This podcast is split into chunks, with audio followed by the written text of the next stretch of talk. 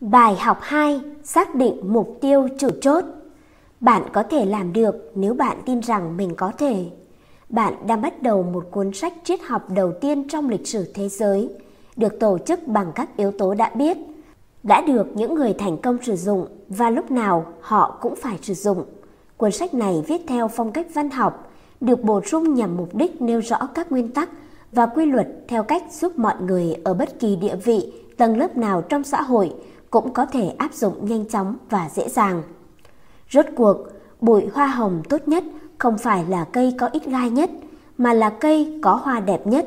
Henry Van Dyke Một số nguyên tắc được mô tả trong cuốn sách quen thuộc với tất cả những người sẽ đọc cuốn sách này. Còn một số nguyên tắc khác được nêu lần đầu tiên tại đây. Xuyên suốt các bài học, cần lưu ý rằng giá trị triết học hoàn toàn nằm ở những kích thích tư duy mà nó sẽ tạo ra trong tâm trí của người đọc, chứ không chỉ trong chính bản thân các bài học. Nói cách khác, cuốn sách này được viết ra với ý định là một chất kích thích tâm trí giúp người đọc tổ chức và điều khiển một kết quả xác định của các sức mạnh trong đầu anh ấy hoặc cô ấy. Từ đó, khai thác sức mạnh to lớn mà hầu hết mọi người lãng phí trong suy nghĩ đứt đoạn vô mục đích Tính duy nhất của mục đích là điều cần thiết để thành công, bất kể định nghĩa về thành công của một người là như thế nào. Tuy nhiên, tính duy nhất của mục đích có lẽ là một phẩm chất đòi hỏi phải suy nghĩ về nhiều đối tượng liên quan. Tác giả đã đi một quãng đường dài để theo dõi giấc đem xoay. Tập luyện cho một trận đấu sắp diễn ra. Theo quan sát thì ông ấy không hoàn toàn dựa vào một hình thức tập luyện cụ thể nào, mà phối hợp nhiều hình thức khác nhau đấm túi giúp ông phát triển cơ tay và cũng luyện tập cho mắt nhanh nhẹn hơn. Tập tạ có lợi cho cơ toàn thân, chạy giúp phát triển cơ chân và hông của ông. Một khẩu phần ăn cân bằng cung cấp các nguyên liệu cần thiết để phát triển cơ bắp mà không bị béo. Thói quen ngủ, thư giãn và nghỉ ngơi hợp lý cũng là những phẩm chất khác mà ông ấy cần phải có để giành chiến thắng. Bạn đọc của cuốn sách này cần tự đào tạo, tự rèn luyện để thành công trong trận chiến của cuộc sống. Để giành chiến thắng, cần phải chú ý đến nhiều yếu tố. Một trí tuệ có tổ chức, tỉnh táo và tràn đầy năng lượng được tạo ra bởi các kích thích rất khác nhau. Tất cả đều được mô tả rõ ràng trong những bài học này. Tuy nhiên, cần nhớ rằng vì sự phát triển của mình cũng giống như cơ thể vật lý, trí óc đòi hỏi một loạt các bài tập để được phát triển đúng cách – đòi hỏi nhiều hình thức luyện tập có hệ thống. Ngựa được các huấn luyện viên huấn luyện cho những cách đi nhất định, giúp chúng vượt qua những khuyết điểm để duy trì các bước đi mong muốn, thông qua thói quen và sự lặp lại. Trí óc con người cũng phải được huấn luyện một cách tương tự bởi nhiều kích thích và suy nghĩ tạo cảm hứng. Trước khi bạn đi sâu vào nguyên tắc này, bạn sẽ thấy rằng việc đọc những bài học này sẽ tạo ra một luồng suy nghĩ bao trùm một loạt các chủ đề. Do đó, độc giả nên đọc cuốn sách với một cuốn sổ ghi chú và một chiếc bút chì trong tay để ghi lại những suy nghĩ hoặc ý tưởng ngay khi chúng xuất hiện trong đầu. Bằng cách làm theo gợi ý này, sau khi đọc đi đọc lại hai hoặc ba lần, độc giả sẽ có một bộ sưu tập các ý tưởng đủ để biến đổi toàn bộ kế hoạch cuộc sống của mình. Bằng cách tuân theo cách làm này, độc giả sẽ sớm nhận thấy rằng tâm trí đã trở thành một nam châm thu hút những ý tưởng hữu ích từ trên trời rơi xuống. Theo cách nói của một nhà khoa học nổi tiếng đã thử nghiệm nguyên tắc này trong nhiều năm, sẽ là một sự bất công lớn với bản thân nếu bạn đọc cuốn sách này với suy nghĩ, dù là thoáng qua, rằng bạn không cần nhiều kiến thức hơn hiện nay bạn đang có. Trong thực tế, tri thức là vô tận, không ai có thể hiểu đến tận cùng về bất cứ một vấn đề nào. Trong sự nỗ lực lâu dài và vất vả, để cố gắng quét sạch những sự thiếu hiểu biết của bản thân và mở đường cho những sự thật. Sẽ là một sự bất công lớn với bản thân nếu bạn đọc cuốn sách này với suy nghĩ, dù là thoáng qua, rằng bạn không cần nhiều kiến thức hơn hiện nay bạn đang có. Trong thực tế, tri thức là vô tận, không ai có thể hiểu đến tận cùng về bất cứ một vấn đề nào. Trong sự nỗ lực lâu dài và vất vả để cố gắng quét sạch những sự thiếu hiểu biết của bản thân, và mở đường cho những sự thật hữu ích của cuộc sống. Trong trí tưởng tượng của mình, tôi tưởng thấy Grit Marker, người đứng trước ngưỡng cửa cuộc đời và viết Bo, Fo, Tạm dịch, kẻ ngốc nghếch tội nghiệp trên trán của những người tin rằng họ khôn ngoan và Bo sinner, tạm dịch, kẻ tội đồ tội nghiệp trên trán của những người tin rằng họ là những vị thánh. Điều này được dịch sang ngôn ngữ đời thường, có nghĩa là không ai trong chúng ta biết rất nhiều và theo chính bản chất của con người, chúng ta không bao giờ có thể biết nhiều như chúng ta cần biết để sống bình tĩnh và tận hưởng cuộc sống trong khi chúng ta đang tồn tại. Khiêm tốn là tiền thân của thành công. Chúng ta không có khả năng tích lũy bằng kinh nghiệm và suy nghĩ của người khác cho đến khi ta trở nên khiêm tốn xuất phát từ trong chính trái tim. Nghe có vẻ như một bài giảng về đạo đức. Vâng, nếu vậy thì sao? Ngay cả những lời rao giảng khô khan và thiếu hứng thú cũng có thể có ích nếu chúng ta dùng nó để soi bóng bản ngã của mình, để thấy mình thật sự nhỏ bé và nông cạn. Thành công trong cuộc sống chủ yếu dựa vào những hiểu biết của bản thân. Nơi tốt nhất để nghiên cứu con người là trong tâm trí của bạn bằng cách lập một danh sách kiểm điểm chính xác nhất có thể về bản thân khi bạn biết bản thân mình một cách tường tận nếu bạn đã từng làm như vậy. Bạn cũng sẽ biết nhiều hơn về những người khác. Để biết những người khác không phải vẻ bề ngoài của họ mà là con người thực sự của họ, hãy tìm hiểu họ thông qua một dáng điệu của cơ thể và phong cách. 2. Âm điệu của giọng nói, chất lượng, cao độ, âm lượng. 3. Đôi mắt, rằng liệu nó xảo quyệt hay chính trực. Việc sử dụng từ ngữ, xu hướng, bản chất và trình độ của họ. Thông qua những cửa sổ mở này, bạn có thể đi thẳng vào tâm hồn của một người và nhìn vào con người thật của họ. Đi thêm một bước nữa, nếu bạn muốn biết rõ một con người, hãy tìm hiểu về họ. Khi tức giận, khi yêu, khi liên quan đến tiền bạc, khi ăn, một mình và không biết là họ bị quan sát. Khi viết, khi gặp khó khăn, khi vui mừng và chiến thắng, khi u ám và thất bại, khi đối mặt với thảm họa thiên tai nguy hiểm, khi cố gắng tạo ấn tượng tốt với người khác, khi được thông báo về sự bất hạnh của người khác, khi được thông báo về vận may của người khác, khi thua trong bất kỳ loại trò chơi thể thao nào, khi chiến thắng trong thể thao, khi một mình trong tâm trạng tĩnh lặng, Trước khi bạn có thể hiểu biết về con người thực sự của bất kỳ ai, bạn đều phải quan sát người đó trong tất cả những tâm trạng đã nói ở trên. Nghĩa là bạn không có quyền đánh giá người khác ngay lập tức. Vẻ bề ngoài rất quan trọng, không còn nghi ngờ gì về điều đó. Nhưng vẻ bề ngoài thường là ánh trăng lừa dối. Cuốn sách này được viết ra để giúp người đọc có thể lập một danh sách kiểm điểm bản thân và những người khác không chỉ bằng các phương pháp phán đoán nhanh Người đọc nắm vững nguyên lý này sẽ có thể nhìn xuyên qua lớp vỏ trang điểm cá nhân, quần áo, những gì được gọi là văn hóa, để đi sâu vào trái tim của tất cả mọi thứ thuộc về người đó. Đó sẽ chỉ là một lời hứa suông nếu như bản thân tác giả bằng nhiều năm trải nghiệm và phân tích lại chưa từng thực hiện. Không ai có học thức mà chưa từng bắt chuyện làm quen với quy luật bù trừ như như Emerson mô tả. Một số người từng kiểm tra bản thảo của cuốn sách này đã hỏi rằng tại sao nó không được gọi là cuốn sách viết về nghệ thuật bán hàng. Câu trả lời là từ bán hàng thường được liên kết với việc tiếp thị hàng hóa hoặc dịch vụ và do đó nó sẽ thu hẹp và giới hạn bản chất thực sự của cuốn sách này.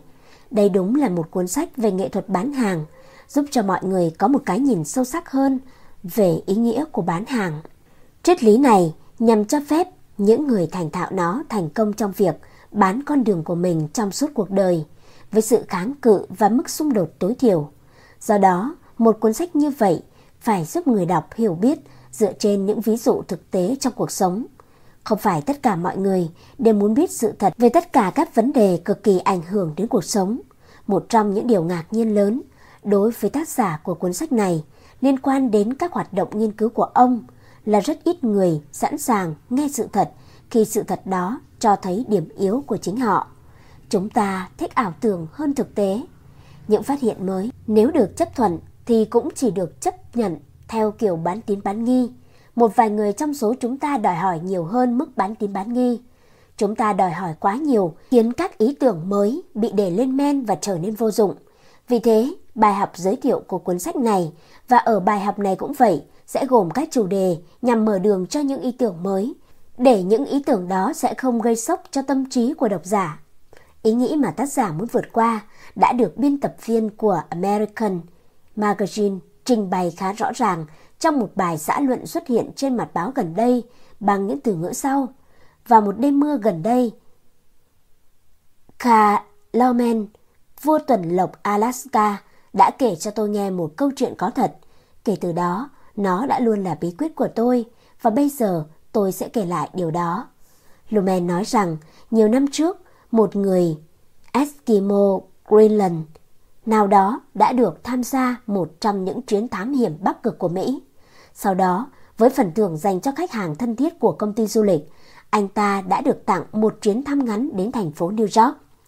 Được chiêm ngưỡng tất cả những kỳ quan thiên nhiên và nhân tạo mà anh ta chỉ từng được nghe kể. Anh ta vô cùng kinh ngạc và hạnh phúc. Khi trở về ngôi làng quê hương của mình, anh đã kể câu chuyện về những tòa nhà cao chọc trời, những chiếc xe trên đường phố mà anh mô tả là những ngôi nhà di chuyển dọc theo đường mòn. Với những người sống trong đó, khi chúng di chuyển, những cây cầu voi ma mút, ánh sáng nhân tạo và tất cả những thứ cực kỳ hấp dẫn khác của đô thị. Người dân trong làng lạnh lùng nhìn anh và bỏ đi. Trên khắp ngôi làng, anh ấy được mệnh danh là Saluk, nghĩa là kẻ nói dối, và anh đã mang theo cái tên này cùng với sự xấu hổ cho đến khi xuống mồ. Tên thật của anh đã hoàn toàn bị lãng quên từ rất lâu trước khi anh qua đời. Khi Knut Rasmussen thực hiện chuyến đi từ Greenland đến Alaska, anh đã đi cùng với một người Eskimo Greenland tên là Mitek Iderduk. Mitek đã đến thăm Copenhagen và New York. Ở đó, lần đầu tiên anh ta đã nhìn thấy những thứ cực kỳ ấn tượng. Sau đó, khi quay lại Greenland, anh nhớ lại bi kịch của Sarklok và quyết định không nói ra sự thật. Thay vào đó, anh thuật lại những câu chuyện mà người dân trong làng của anh có thể nắm bắt. Vì thế mà dân làng rất tin anh.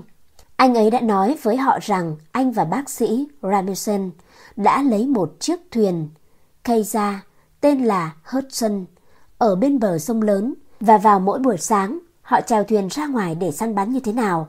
Họ nói dối là vịt, ngỗng và hải cẩu có rất nhiều. Tất nhiên họ vô cùng thích thú chuyến du lịch này. Trong mắt những người đồng hương của Mitech, anh là một người đàn ông rất thành thật. Hàng xóm của anh đối xử với anh với sự tôn trọng hiếm có. Con đường của người nói thật luôn nhiều sỏi đá. Sốc Bray bị bắt uống thuốc độc, chúa Kitô bị đóng đinh. Stephen bị ném đá, Bruno bị thiêu cháy. Galileo kinh hoàng rút lại những lời nói thật của mình về những vì sao. Con người mãi mãi có thể phải đi theo con đường đẫm máu đó để tạo nên những trang lịch sử. Một cái gì đó trong bản chất con người khiến chúng ta phẫn nộ trước tác động của những ý tưởng mới. Chúng ta ghét bị quấy rầy trong niềm tin và định kiến đã được lưu truyền cùng với chiếc hang đá cội nguồn của mình.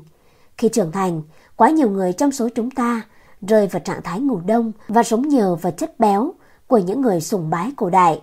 Nếu một ý tưởng mới xâm chiếm hang của chúng ta, chúng ta sẽ gầm gừ trong giấc ngủ đông của mình.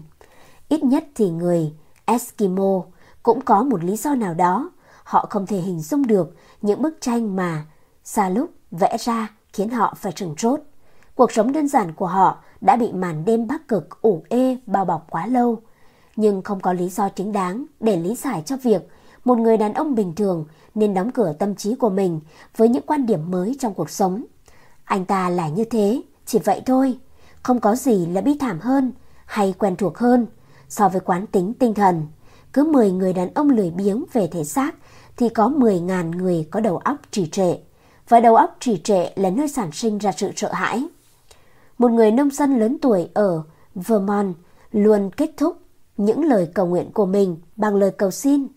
Ôi, Chúa ơi, hãy cho tôi một tâm hồn cởi mở. Nếu nhiều người theo gương anh ta, họ có thể thoát khỏi việc bị cản trở bởi những định kiến và thế giới sẽ trở thành một nơi sinh sống thật dễ chịu.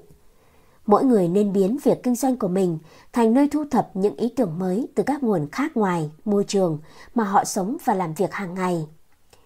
Tâm trí trở nên khô héo, trì trệ, hẹp hòi và khép kín, trừ khi nó tìm kiếm những ý tưởng mới. Người nông dân nên đến thành phố thường xuyên hơn, đi bộ giữa những khuôn mặt kỳ lạ và những tòa nhà cao tầng. Khi trở lại trang trại của mình, tâm trí anh ta sẽ sảng khoái, với nhiều dũng khí và nhiệt huyết hơn. Người dân thành phố nên thường xuyên tới vùng quê và làm mới tâm trí của mình với những điểm tham quan mới và khác biệt với những gì liên quan đến cuộc sống hàng ngày của họ. Mọi người đều cần một sự thay đổi môi trường tinh thần theo định kỳ, giống như sự thay đổi và sự đa dạng của thực phẩm là điều thiết yếu. Tâm trí trở nên tỉnh táo hơn, linh hoạt hơn và sẵn sàng làm việc với tốc độ và sự chính xác sau khi được tắm trong những ý tưởng mới. Bên ngoài lĩnh vực lao động hàng ngày của chính mình, khi đã đọc xong cuốn sách này, bạn hãy tạm thời gác lại các ý tưởng mà bạn đang thực hiện trong công việc hàng ngày của mình để tham gia vào một lĩnh vực hoàn toàn mới, thậm chí là những ý tưởng chưa từng thấy trước đây. Tuyệt vời, khi đọc hết cuốn sách này, bạn sẽ có một kho ý tưởng mới giúp bạn làm việc hiệu quả hơn, nhiệt huyết hơn và can đảm hơn, bất kể bạn làm công việc nào đi chăng nữa. Đừng sợ những ý tưởng mới. Đối với bạn, ý tưởng mới có thể có nghĩa là sự khác biệt giữa thành công và thất bại. Một số ý tưởng được giới thiệu trong cuốn sách này sẽ không cần phải giải thích thêm hoặc phải nêu thêm bằng chứng về sự đúng đắn của chúng, bởi vì chúng thực sự quen thuộc với tất cả mọi người. Một số khác mới được giới thiệu ở đây, và vì lý do đó, nhiều bạn đọc có thể ngần ngại chấp nhận sự đúng đắn của những ý tưởng đó. Mọi nguyên tắc được mô tả trong cuốn sách này đã được tác giả kiểm chứng kỹ lưỡng và phần lớn các nguyên tắc được đề cập đã được kiểm chứng bởi các nhà khoa học và những người khác, những người hoàn toàn có khả năng phân biệt giữa lý thuyết đơn thuần và thực tiễn. Vì thế, tất cả các nguyên tắc được nói đến ở đây được hiểu là có thể thực hiện được một cách chính xác theo yêu cầu của từng nguyên tắc đó. Tuy nhiên, bạn đọc không phải chấp nhận bất kỳ nguyên lý nào được đưa ra trong các bài học nếu trước hết bản thân họ không thừa nhận rằng nguyên lý đó là đúng đắn bằng các bài kiểm tra, thí nghiệm và phân tích. Sai lầm lớn mà bạn đọc cần phải tránh là hình thành ý kiến mà không có các sự kiện nhất định làm cơ sở. Điều này có thể thấy trong lời khuyên răn nổi tiếng của Herbert Spencer. Có một nguyên tắc là một chấn song chặn lại tất cả các thông tin là bằng chứng chống lại mọi lý lẽ, là điều sẽ giữ một người trong sự ngu dốt vĩnh cửu. Nguyên tắc đó là khinh miệt trước khi kiểm tra. Nhìn chung, không có thứ gì là tự nhiên mà có. Đến cuối cùng, bạn sẽ giành được chính xác thứ mà bạn đã trả giá cho nó, dù là bạn mua một chiếc xe hay một ổ bánh mì. Có lẽ cũng nên ghi nhớ nguyên tắc này khi bạn bắt đầu tìm hiểu quy luật trí tuệ ưu tú được mô tả trong những bài học này. Quy luật này bao gồm một nguyên tắc hoàn toàn mới về hoạt động trí óc và chỉ vì lý do này rất nhiều độc giả sẽ khó chấp nhận tính đúng đắn của nó cho đến khi họ thử nghiệm quy luật đó. Tuy nhiên, khi xem xét thực tế, quy luật trí tuệ ưu tú được cho là cơ sở thực sự của hầu hết những thành tựu của những người được coi là thiên tài. Quy luật này đưa ra một khía cạnh đòi hỏi nhiều hơn là các ý kiến phán đoán nhanh. Nhiều nhà khoa học, những người có các ý kiến về chủ đề này và đã đưa các ý kiến đó cho tác giả tham khảo, tin rằng quy luật trí tuệ là cơ sở của gần như tất cả các thành tựu quan trọng hơn nhờ vào kết quả nỗ lực của cả nhóm. Tiến sĩ Alexander Graham Bell quá cố nói rằng ông tin quy luật trí tuệ ưu tú không chỉ đúng đắn mà tất cả các cơ sở đào tạo đại học sẽ sớm dạy quy luật này như là một phần trong các khóa học kỹ năng của họ. Charles Steinmetz cho biết ông đã thử nghiệm quy luật này và đi đến kết luận giống như đã nêu trong các bài học từ rất lâu trước khi ông nói chuyện với tác giả. Luder, Bubank và John Burrell cũng đưa ra những tuyên bố tương tự.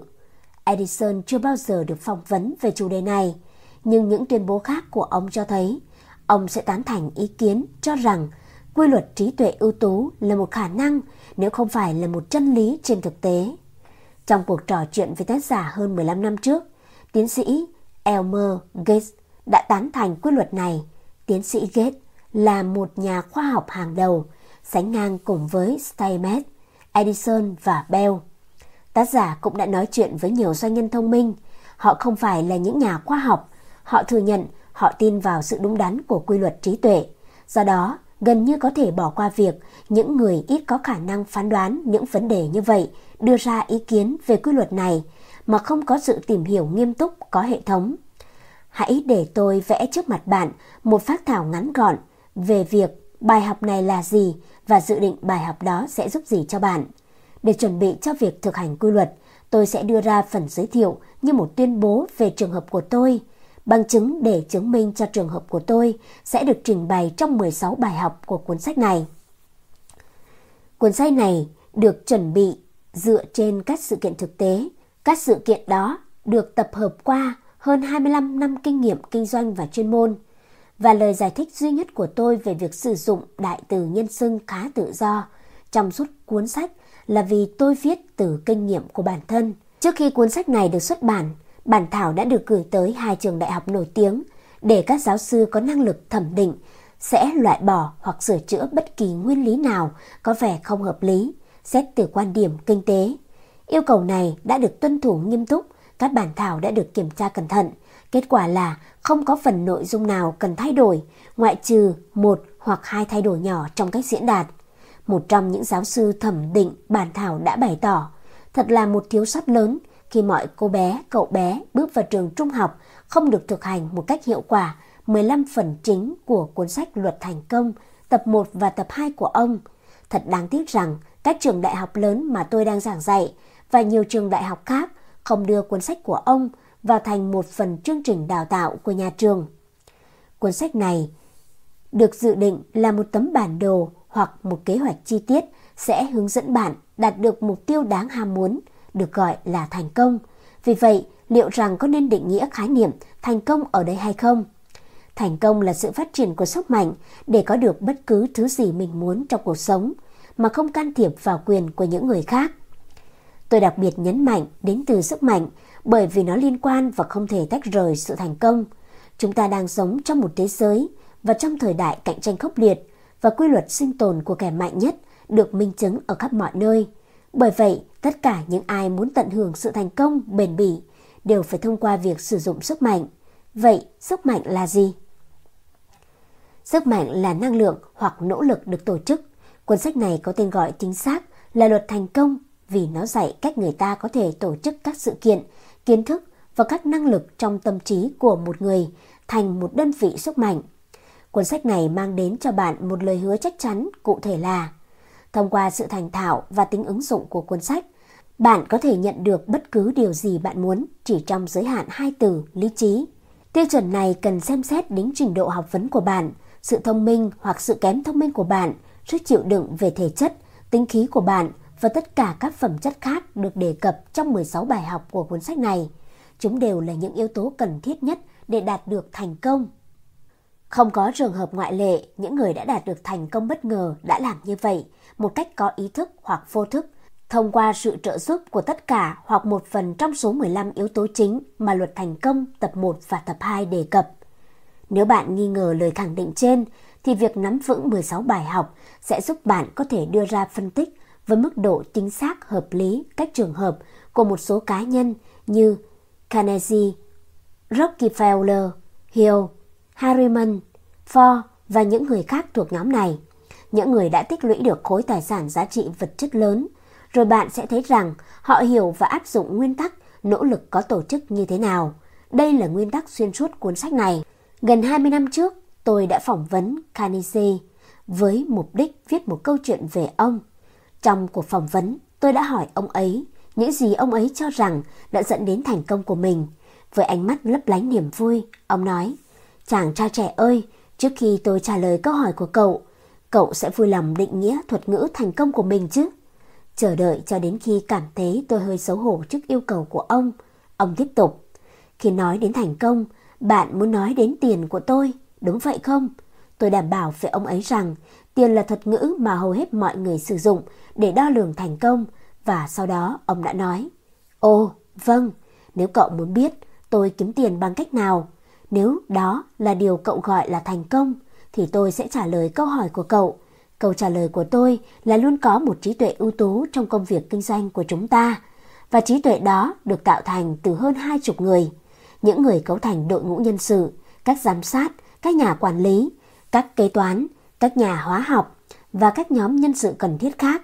Không ai trong nhóm này là trí tuệ ưu tú mà tôi nói, nhưng tổng hợp các trí tuệ trong nhóm được phối hợp, tổ chức và hướng đến một mục tiêu rõ ràng trong tinh thần hợp tác hài hòa là sức mạnh kiếm tiền cho tôi.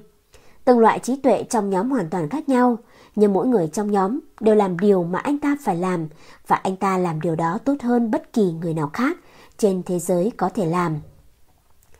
Ngay lúc đó, tâm trí tôi đã được gieo một hạt giống mà dựa vào đó cuốn sách này đã được phát triển.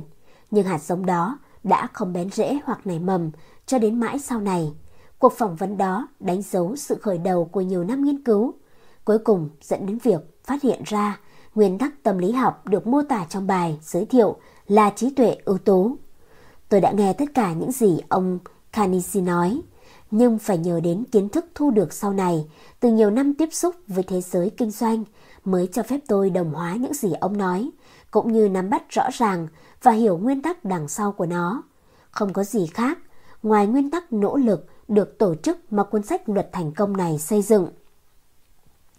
Nhóm người của Carnegie tạo thành một trí tuệ ưu tú và trí tuệ đó được tổ chức rất tốt, phối hợp rất tốt, mạnh mẽ đến mức nó có thể tích lũy được hàng triệu đô la cho ông Carnegie trên thực tế. Trong bất kỳ nỗ lực nào có bản chất thương mại hay công nghiệp, doanh nghiệp thép mà trí tuệ đó đã tham gia lại là một nhân tố liên quan đến sự tích lũy của cải của Carnegie. Sự giàu có tương tự có thể đã xảy ra nếu trí tuệ ưu tú đó được định hướng trong ngành kinh doanh than hoặc tài chính ngân hàng hoặc kinh doanh tạp hóa.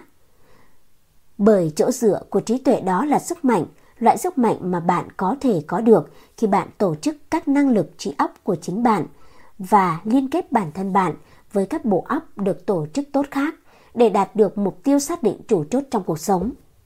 Nếu bạn thua trong một cuộc đua mà không đổ lỗi cho người khác về thất bại của mình, bạn có triển vọng thành công rực rỡ trong quãng đời còn lại của cuộc đời. Việc tìm hiểu kỹ một vài cộng sự kinh doanh trước đây của ông Carnegie được thực hiện ngay khi cuốn sách được viết không chỉ chứng minh rằng có một quy luật được gọi là trí tuệ ưu tú, mà còn chứng minh rằng quy luật đó là nguồn gốc chính cho thành công của ông Carnegie. Có lẽ không có người nào từng cộng tác với Carnegie hiểu rõ ông ấy hơn. C.M. Schwab Trong lời nhận xét dưới đây, ông Schwab đã mô tả rất chính xác một điều gì đó rất tinh tế trong tính cách của ông Carnegie mà đã cho phép ông ấy vươn lên một tầm cao đáng kinh ngạc như vậy. Tôi chưa từng biết một người đàn ông có trí tưởng tượng phong phú, trí thông minh sắc sảo và khả năng lĩnh hội bản năng tốt hơn. Bạn cảm nhận được rằng anh ta đã thăm dò suy nghĩ của bạn và nắm bắt mọi thứ bạn từng làm hoặc có thể sẽ làm. Anh ta dường như bắt được từ tiếp theo bạn sẽ nói trước khi nó được thốt ra. Lối chơi trí tuệ của anh ấy thật sống động và thói quen quan sát tỉ mỉ đã cho anh một kho kiến thức về vô số vấn đề. Nhưng phẩm chất nổi bật của anh ấy toát lên từ một khối tài sản giàu có là sức mạnh truyền cảm hứng cho những người khác. Con người anh ấy tỏa ra sự tự tin. Nếu nghi ngờ về điều gì đó, bạn có thể thảo luận với ngài Carnegie.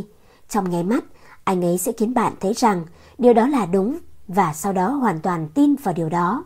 Hoặc anh ấy có thể giải quyết những nghi ngờ của bạn bằng cách chỉ ra rằng nghi ngờ đó không có căn cứ. Khả năng thu hút người khác, sau đó khích lệ họ phát sinh từ sức mạnh của chính bản thân anh ấy. Hiệu quả lãnh đạo của anh ấy rất đáng chú ý. Trong lịch sử ngành công nghiệp, chưa bao giờ tôi tưởng tượng rằng có một người đàn ông không hiểu gì về chi tiết vận hành công việc kinh doanh của mình. Không giả vờ hiểu biết về những vấn đề kỹ thuật liên quan đến luyện thép, lại có thể xây dựng một doanh nghiệp như vậy. Khả năng truyền cảm hứng cho mọi người của Carnegie dựa trên một cái gì đó sâu sắc hơn bất kỳ năng lực phán đoán nào. Trong câu cuối, Schwab đã truyền đạt một ý nghĩ chứng thực cho lý thuyết về trí tuệ ưu tú mà tác giả của cuốn sách này đã quy kết là nguồn gốc chính cho sức mạnh của Carnegie. Schwab cũng đã xác nhận tuyên bố rằng Carnegie cũng có thể thành công trong bất kỳ hoạt động kinh doanh nào khác như ông đã thành công trong ngành kinh doanh thép. Rõ ràng thành công của ông là do hiểu biết của chính bản thân ông và trí óc của ông cùng với trí óc của những người khác, chứ không chỉ là kiến thức về bản thân ngành kinh doanh thép. Suy nghĩ này là niềm an ủi lớn nhất đối với những người chưa từng đạt được thành công nổi bật nào, vì nó cho thấy rằng thành công chỉ là vấn đề áp dụng một cách chính xác các quy luật và các nguyên tắc có sẵn dành cho tất cả mọi người và chúng ta đừng quên rằng những quy luật này được mô tả đầy đủ trong 16 bài học của cuốn sách này, tập 1 và tập 2. Carnegie đã học được cách áp dụng quy luật trí tuệ ưu tú. Điều này cho phép ông tối ưu hóa các năng lực trí tuệ của chính bản thân mình và các năng lực trí tuệ của những người khác và điều phối toàn bộ quá trình hướng về mục tiêu xác nhận chủ chốt. Mỗi chiến lược gia, cho dù trong kinh doanh, trong chiến tranh, trong công nghiệp hay trong bất kỳ lĩnh vực nào đều hiểu giá trị của đoàn kết, thống nhất. Mọi chiến lược gia quân sự đều hiểu giá trị của việc gieo hạt giống bất đồng trong hàng ngũ của các lực lượng đối lập. Bởi vì điều này phá vỡ sức mạnh đằng sau sự thống nhất của phe đối lập.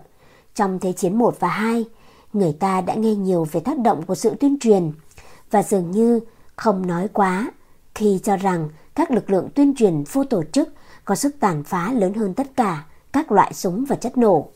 Một trong những bước ngoặt quan trọng nhất của chiến tranh, thế giới thứ nhất xuất hiện khi quân đội đồng minh được đặt dưới sự chỉ đạo của tướng lĩnh người Pháp Marcel Ferdinand Foch. Những nhà sử học quân sự được cung cấp thông tin đầy đủ đã khẳng định rằng đó là động thái báo hiệu cho sự sụp đổ của lực lượng quân đội đối lập. Bất kỳ cây cầu đường sắt hiện đại nào cũng là một ví dụ tuyệt vời về giá trị của đoàn kết bởi vì nó thể hiện khá đơn giản và rõ ràng cách thức hàng ngàn tấn khối lượng có thể được chuyên trở bởi một nhóm cát thanh và dầm thép tương đối nhỏ, được bố trí sao cho trọng lượng trải đều trên toàn bộ cây cầu. Một người đàn ông có 7 người con trai luôn cãi nhau. Một ngày nọ, ông gọi những người con trai này lại và nói với họ rằng ông chỉ muốn chứng minh sự thiếu đoàn kết của họ có ý nghĩa gì. Ông đã chuẩn bị một bó 7 chiếc đũa được buộc cẩn thận với nhau. Ông yêu cầu các con trai của mình từng người một cầm bó đũa và bẻ gãy nó. Mỗi người con trai đều cố gắng nhưng vô ích. Sau đó, ông cắt sợi dây và đưa cho mỗi người con trai của mình một chiếc đũa và yêu cầu anh ta bẻ nó bằng đầu gối. Sau khi tất cả các chiếc đũa bị bẻ gãy một cách dễ dàng, ông nói Các con ạ, khi các con làm việc cùng nhau trong một tinh thần đoàn kết hòa hợp, các con giống như bó đũa và không ai có thể đánh bại các con. Nhưng khi các con chia rẽ lẫn nhau, bất cứ ai cũng có thể đánh bại các con cùng một lúc. Có một bài học đáng giá trong câu chuyện của người đàn ông và những đứa con trai hay cãi nhau. Và bài học đó có thể được áp dụng cho mọi người dân trong một cộng đồng, người lao động và người sử dụng lao động trong cùng công ty, hoặc cho chính quyền và quốc gia nơi chúng ta sinh sống. Đoàn kết có thể tạo thành một sức mạnh, nhưng nó cũng có thể là một sức mạnh nguy hiểm nếu không được hướng dẫn bởi trí thông minh. Đó là lý do chính tại sao bài học thứ 16 của cuốn sách này được dành phần lớn để mô tả cách điều khiển sức mạnh của tinh thần tập thể để sức mạnh đó dẫn đến thành công. Đó là loại thành công được tạo dựng dựa trên sự thật, sự công bằng và bình đẳng dẫn đến hạnh phúc tận cùng. Một trong những bi kịch nổi bật của thời đại đấu tranh và điên cuồng vì tiền bạc này là thực tế rằng có rất ít người tham gia vào công việc mà họ thích nhất. Một trong những mục tiêu của cuốn sách này là giúp mỗi độc giả tìm được vị trí đặc biệt của mình trong các công việc trên thế giới, nơi có thể tìm thấy cả sự thịnh vượng về vật chất và hạnh phúc dồi dào. Để đạt được mục đích này, nhiều bài học khác nhau của cuốn sách này được thiết kế khéo léo, giúp người đọc tự lập danh sách thống kê, ưu nhược điểm của bản thân – nhằm đánh thức khả năng tiềm tàng và các sức mạnh tiềm ẩn đang ngủ quên bên trong mình. Toàn bộ cuốn sách này nhằm mục đích tạo ra sự khích lệ cho phép bạn nhìn thấy bản thân và các sức mạnh tiềm ẩn của mình, đánh thức ước vọng và tầm nhìn cũng như quyết tâm trong con người bạn. Bạn có thể bước ra và khẳng định những gì thuộc về mình. Chưa đầy 30 năm trước, một người đàn ông làm việc trong cùng cửa hàng với Henry Ford, có vị trí và công việc như Ford, người ta đánh giá người đàn ông này thực sự là một công nhân có năng lực hơn so với Ford. Ở công việc cụ thể đó, đến giờ người đàn ông này vẫn chỉ làm công việc cũ với mức lương dưới 100 đô la một tuần, trong khi ông Ford là người giàu nhất thế giới. Có điều gì khác biệt nổi bật giữa hai người đàn ông có khoảng cách rất lớn về sự giàu có vật chất? Chỉ có một điều, Pho hiểu và áp dụng nguyên tắc tinh thần đoàn kết, trong khi người đàn ông kia thì không – ở thành phố nhỏ Saibe, một tiểu bang thuộc Ohio. Khi những dòng chữ này được soạn thảo, lần đầu tiên trong lịch sử thế giới, nguyên tắc về tinh thần đoàn kết được áp dụng cho một mục đích mang lại một sự liên minh chặt chẽ hơn giữa các nhà thờ và các doanh nhân trong một cộng đồng. Các giáo sĩ và các doanh nhân đã thành lập một liên minh với kết quả là gần như mọi nhà thờ trong thành phố đều trở thành chỗ dựa chính của mỗi doanh nhân và mọi doanh nhân đều trở thành chỗ dựa chính của mọi nhà thờ. Kết quả là sự củng cố của các nhà thờ và các doanh nhân đã đạt đến mức mà người ta nói rằng bất kỳ thành viên nào trong cả hai tầng lớp đều gần như không thể thất bại trước khuynh hướng của họ. Những người khác thuộc liên minh sẽ không cho phép những thất bại kiểu như vậy xảy ra. Một cuốn từ điển tốt chứa đựng hầu hết các sự kiện đã biết trên thế giới, nhưng chúng cũng vô dụng như những cồn cát cho đến khi được sắp xếp và được biểu đạt theo phương diện hành động. Dưới đây là một ví dụ về những gì có thể xảy ra khi các nhóm người thành lập một liên minh với mục đích đặt sức mạnh tổng hợp của nhóm trở lại cho mỗi đơn vị cá nhân riêng lẻ. Liên minh sẽ mang lại lợi thế cả về vật chất và tinh thần cho thành phố Saibé. Trong khi rất ít thành phố khác ở nước Mỹ có cùng quy mô với thành phố này có được những lợi thế đó. Kế hoạch đã được thực hiện rất hiệu quả và rất thỏa đáng, đến nỗi hiện đang có một phong trào được tiến hành để mở rộng điều đó sang các thành phố khác trên khắp nước Mỹ. Bạn có thể có được một tầm nhìn cụ thể hơn nữa về việc nguyên tắc tinh thần đoàn kết có thể tạo nên sức mạnh bằng cách nào.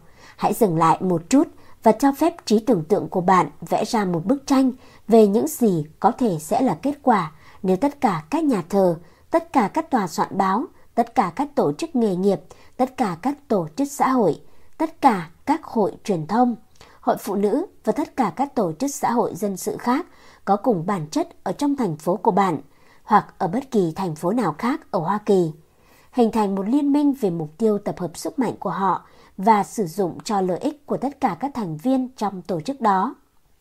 Các kết quả mà một liên minh như vậy có thể dễ dàng đạt được sẽ làm chóng váng trí tưởng tượng.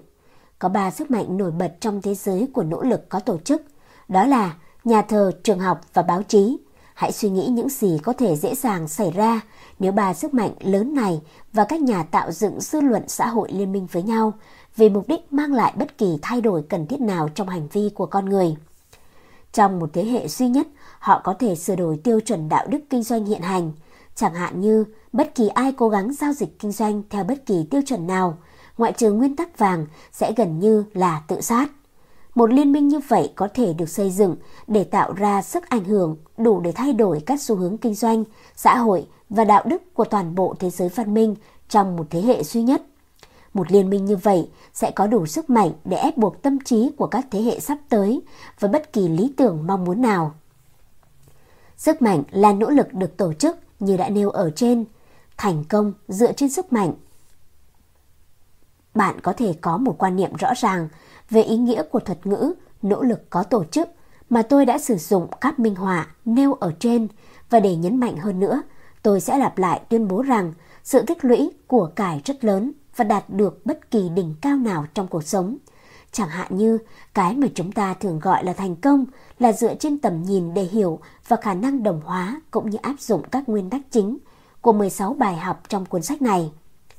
Cuốn sách này hoàn toàn hài hòa với các nguyên tắc kinh tế và các nguyên tắc của tâm lý học ứng dụng. Bạn sẽ quan sát thấy rằng những bài học này, để được áp dụng thực tế, phụ thuộc vào kiến thức về tâm lý học cùng với những lý giải phù hợp về các nguyên tắc tâm lý liên quan giúp cho các bài học trở nên dễ hiểu. Trước khi được gửi đến nhà xuất bản, các bản thảo của cuốn sách này đã được gửi cho một số nhân viên ngân hàng và doanh nhân hàng đầu của Mỹ. Nhờ đó, các bản thảo có thể được kiểm tra, phân tích và phê bình bởi nhóm trí tuệ thực tế nhất. Một trong những nhân viên ngân hàng nổi tiếng nhất của thành phố New York đã trả lại bản thảo với nhận xét như sau.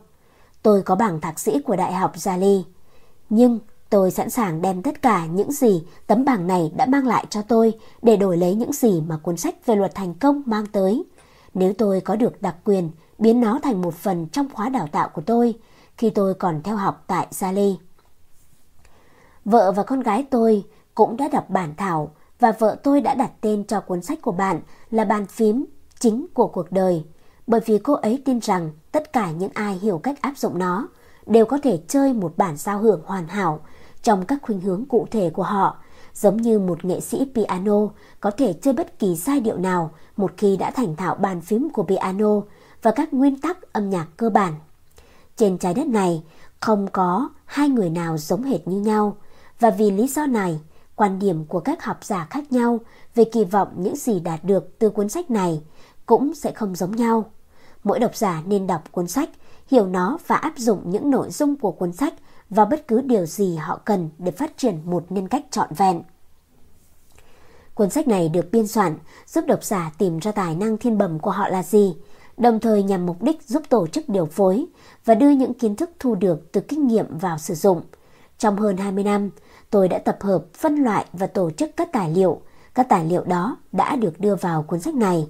Trong 14 năm qua, tôi đã nghiên cứu hơn 16.000 người đàn ông và phụ nữ, cùng tất cả các sự kiện quan trọng thu thập được từ các nghiên cứu này đã được sắp xếp một cách cẩn thận để đưa vào cuốn sách. Những nghiên cứu này đã đưa ra nhiều ví dụ thú vị giúp cho cuốn sách trở nên thiết thực và hữu dụng. Ví dụ, người ta đã phát hiện ra rằng 95% những người được nghiên cứu đã thất bại và chỉ 5% là thành công. Thuật ngữ thất bại có nghĩa là họ đã thất bại trong việc tìm kiếm hạnh phúc và những thứ cần thiết bình thường của cuộc sống, chứ không phải vật lộn với những điều gần như không thể chịu nổi. Có lẽ đây là tỷ lệ về thành công và thất bại có thể được tìm thấy để tất cả mọi người trên thế giới đều được nghiên cứu một cách chính xác. Cuộc đấu tranh chỉ riêng cho sự tồn tại đơn thuần là cực kỳ lớn đối với những người không học cách tổ chức và định hướng tài năng thiên bẩm của họ. Trong khi việc đạt được những điều cần thiết đó cũng như có được nhiều thứ xa xỉ lại tương đối đơn giản với những người nắm vững nguyên tắc, nỗ lực có tổ chức. Một trong những sự thật đáng kinh ngạc nhất được đưa ra từ 16.000 nghiên cứu đó là phát hiện rằng 95% những người được phân loại trong nhóm thất bại là bởi vì họ không có mục tiêu tối thượng trong cuộc sống. Trong khi 5% tạo nên nhóm thành công là những người không chỉ có các mục tiêu rõ ràng mà họ còn có những kế hoạch xác định để đạt được mục tiêu của họ. Một thực tế quan trọng khác được tiết lộ từ các phân tích này là 95% người thất bại đã tham gia vào công việc mà họ không thích, trong khi 5% người thành công lại làm công việc họ yêu thích. Không biết là liệu một người có thể trở thành một người thất bại nếu người đó tham gia vào công việc mà họ yêu thích nhất hay không? Một thực tế quan trọng khác được rút ra từ các phân tích là toàn bộ 5% những người thành công đã hình thành thói quen tiết kiệm tiền một cách có hệ thống, trong khi 95% những người thất bại chẳng tiết kiệm được gì. Đây là điều đáng phải suy nghĩ nghiêm túc. Một trong những mục đích chính của cuốn sách này là hỗ trợ độc giả trong việc thực hiện công việc mà họ đã chọn theo cách giúp mang lại lợi nhuận cao nhất cả về tiền bạc và hạnh phúc. Không có vị trí nào trong cuộc sống là an toàn và không có thành tựu nào là mãi mãi nếu không được xây dựng dựa trên sự thật và công lý. Mục tiêu xác định chủ chốt Ghi chú quan trọng của toàn bộ bài học này có thể được tìm thấy trong từ xác định. Phát hiện kinh khủng nhất là 95% con người trên thế giới đang trôi giạt vô định suốt cuộc đời mà không có khái niệm tối thiểu về công việc phù hợp nhất đối với họ và không có bất cứ khái niệm nào, ngay cả về việc xác định một mục tiêu để phấn đấu. Có một lý do cả về tâm lý học cũng như kinh tế học cho việc lựa chọn một mục tiêu xác định chủ chốt trong cuộc sống. Trước tiên, chúng ta hãy chú ý đến khía cạnh tâm lý của vấn đề. Một nguyên tắc tâm lý được thiết lập tốt, nghĩa là các hành động của một người luôn nhất quán với những suy nghĩ chi phối trong tâm trí người đó. Bất kỳ mục tiêu xác định chủ chốt nào được cố định trong tâm trí một cách chín chắn và được giữ nguyên ở đó với quyết tâm biến nó thành hiện thực, cuối cùng sẽ chiếm lĩnh toàn bộ tiềm thức cho đến khi nó tự động ảnh hưởng đến hành động vật lý của cơ thể, hướng đến việc đạt được mục đích đó. Mục tiêu xác định chủ chốt của bạn trong cuộc sống nên được lựa chọn một cách thận trọng và sau khi được chọn, mục tiêu đó nên được viết ra và đặt ở nơi bạn sẽ nhìn thấy nó ít nhất một lần mỗi ngày. Hiệu ứng tâm lý của việc đó là để mục tiêu này gây ấn tượng với tiềm thức của bạn, mạnh mẽ đến mức tiềm thức của bạn chấp nhận mục tiêu đó như một mẫu hình hoặc kế hoạch chi tiết mà cuối cùng sẽ chi phối các hoạt động của bạn trong cuộc sống, dẫn dắt bạn từng bước hướng tới việc đạt được các chỉ tiêu đứng đằng sau mục tiêu đó. Nguyên tắc tâm lý cho phép bạn có thể khiến mục tiêu xác định chủ chốt của mình gây ấn tượng với tiềm thức của bạn, được gọi là tự ám thị hoặc ám thị, là việc mà bạn liên tục thực hiện cho chính mình. Đó là một mức độ của trạng thái tự thôi miên, nhưng đừng vì thế mà e ngại nguyên tắc này, bởi đó là nguyên tắc tương tự với nguyên tắc đã giúp Napoleon tự nâng mình từ trạm gác thấp kém của Corsican nghèo đói tới chế độ độc tài của Pháp. Chính nhờ sự trợ giúp của nguyên tắc tương tự đó mà Thomas Edison đã vươn lên từ sự khởi đầu thấp kém của một người bán báo đến chỗ ông được công nhận là nhà phát minh hàng đầu thế giới. Chính nhờ sự trợ giúp của cùng một nguyên tắc mà Lincoln đã vượt qua sự ngăn cách lớn giữa xuất thân thấp kém của mình trong một căn nhà gỗ ở vùng núi Kentucky với nhiệm kỳ làm tổng thống của quốc gia vĩ đại nhất trên trái đất. Chính nhờ sự trợ giúp của nguyên tắc tương tự này mà Theodore Roosevelt đã trở thành một trong những nhà lãnh đạo quyền lực nhất từng đạt đến vị trí tổng thống của Hoa Kỳ. Bạn không cần phải lo sợ về nguyên tắc tự ám thị, miễn là bạn chắc chắn rằng mục tiêu mà bạn đang phấn đấu là một mục tiêu sẽ mang lại cho bạn hạnh phúc và có bản chất bền vững. Hãy chắc chắn rằng mục đích xác định của bạn mang tính chất xây dựng, rằng việc đạt được mục đích đó sẽ không mang lại khó khăn và khổ sở cho bất cứ ai, rằng nó sẽ mang lại cho bạn hòa bình và thịnh vượng, sau đó áp dụng nguyên tắc tự ám thị ở mức độ tốt nhất có thể để nhanh chóng đạt được mục đích này. Ở góc phố, ngay đối diện căn phòng tôi đang ngồi viết, tôi thấy một người đàn ông đứng đó cả ngày bán đậu phộng. Anh ấy bận rộn từng phút. Khi không phải bán hàng, anh ấy sẽ rang và đóng gói đậu phộng trong những chiếc túi nhỏ. Anh ta là một trong những người của đội quân vĩ đại cấu thành nên 95% những người không có mục đích xác định trong cuộc sống. Anh ta đang bán đậu phộng không phải vì anh ta thích công việc đó hơn bất cứ điều gì anh ta có thể làm, mà bởi vì anh ta không bao giờ ngồi xuống và nghĩ ra một mục đích xác định giúp mang lại cho anh ta lợi nhuận lớn hơn cho công sức của mình.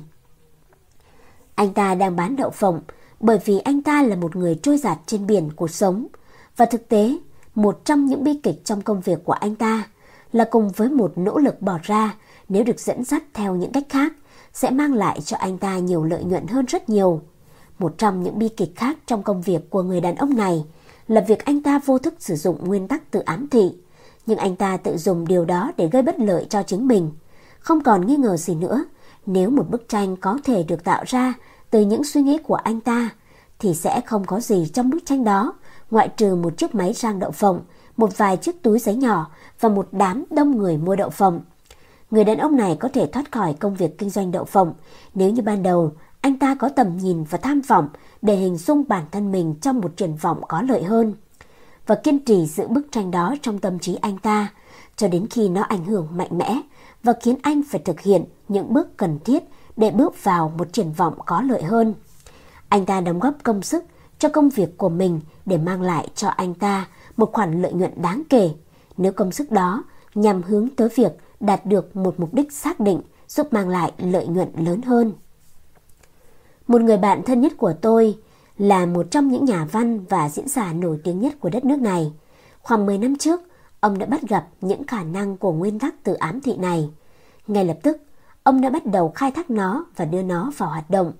Ông đã vạch ra một kế hoạch cho việc áp dụng nó. Việc đã được chứng minh là rất hiệu quả. Lúc đó ông vẫn chưa phải là nhà văn hay diễn giả. Một đêm, ngay trước khi đi ngủ, ông sẽ nhắm mắt lại và trong trí tưởng tượng của mình, ông thấy một chiếc bàn họp dài. Ở đó, ông xếp chỗ trong trí tưởng tượng của mình. Một vài người nổi tiếng có những đặc điểm mà ông ta muốn tiếp nhận để bổ sung vào tính cách của mình. Ở cuối chiếc bàn, ông ta đặt Lincoln và ở hai bên cạnh bàn, ông ta đặt Napoleon, Washington, Emerson và Albert Hubba. Sau đó, ông ta tiếp tục nói chuyện với những nhân vật tưởng tượng mà ông ta đã đặt họ ngồi ở trước bàn họp tưởng tượng của mình. Cuộc họp diễn ra theo cách này. Ông Lincoln, tôi mong muốn xây dựng tính cách của chính bản thân mình bằng những phẩm chất của sự kiên nhẫn và công bằng đối với toàn nhân loại, cùng với óc hài hước nhạy bén, những phẩm chất vốn là đặc điểm nổi bật của ngài. Tôi cần những phẩm chất này và tôi sẽ không được thỏa mãn cho đến khi tôi phát triển được các phẩm chất đó. Ông Washington, tôi mong muốn xây dựng tính cách của chính bản thân mình bằng những phẩm chất của lòng yêu nước, sự hy sinh và sự lãnh đạo, những phẩm chất này vốn là những đặc điểm nổi bật của Ngài. Ông Emerson Tôi mong muốn xây dựng tính cách của chính bản thân mình bằng những phẩm chất về tầm nhìn và khả năng diễn giải các quy luật tự nhiên. Những phẩm chất này vốn là những đặc điểm nổi bật của Ngài. Napoleon Tôi mong muốn xây dựng tính cách của chính bản thân mình bằng những phẩm chất tự lực và năng lực chiến lược để vượt qua các chướng ngại vật, học hỏi từ những sai lầm cũng như phát triển sức mạnh từ sự thất bại. Những phẩm chất này vốn là những đặc điểm nổi bật của Ngài. Ông Hớp ba Tôi mong muốn phát triển khả năng như của Ngài và thậm chí vượt trội hơn Ngài về việc thể hiện bản thân bằng ngôn ngữ rõ ràng, xúc tích và mạnh mẽ. Hết đêm này đến đêm khác, trong nhiều tháng, người đàn ông này đã nhìn thấy những người đàn ông đó ngồi xung quanh chiếc bàn họp tưởng tượng ấy. Cho đến khi cuối cùng, ông ta khắc ghi những đặc điểm nổi bật của họ trong tiềm thức của chính mình.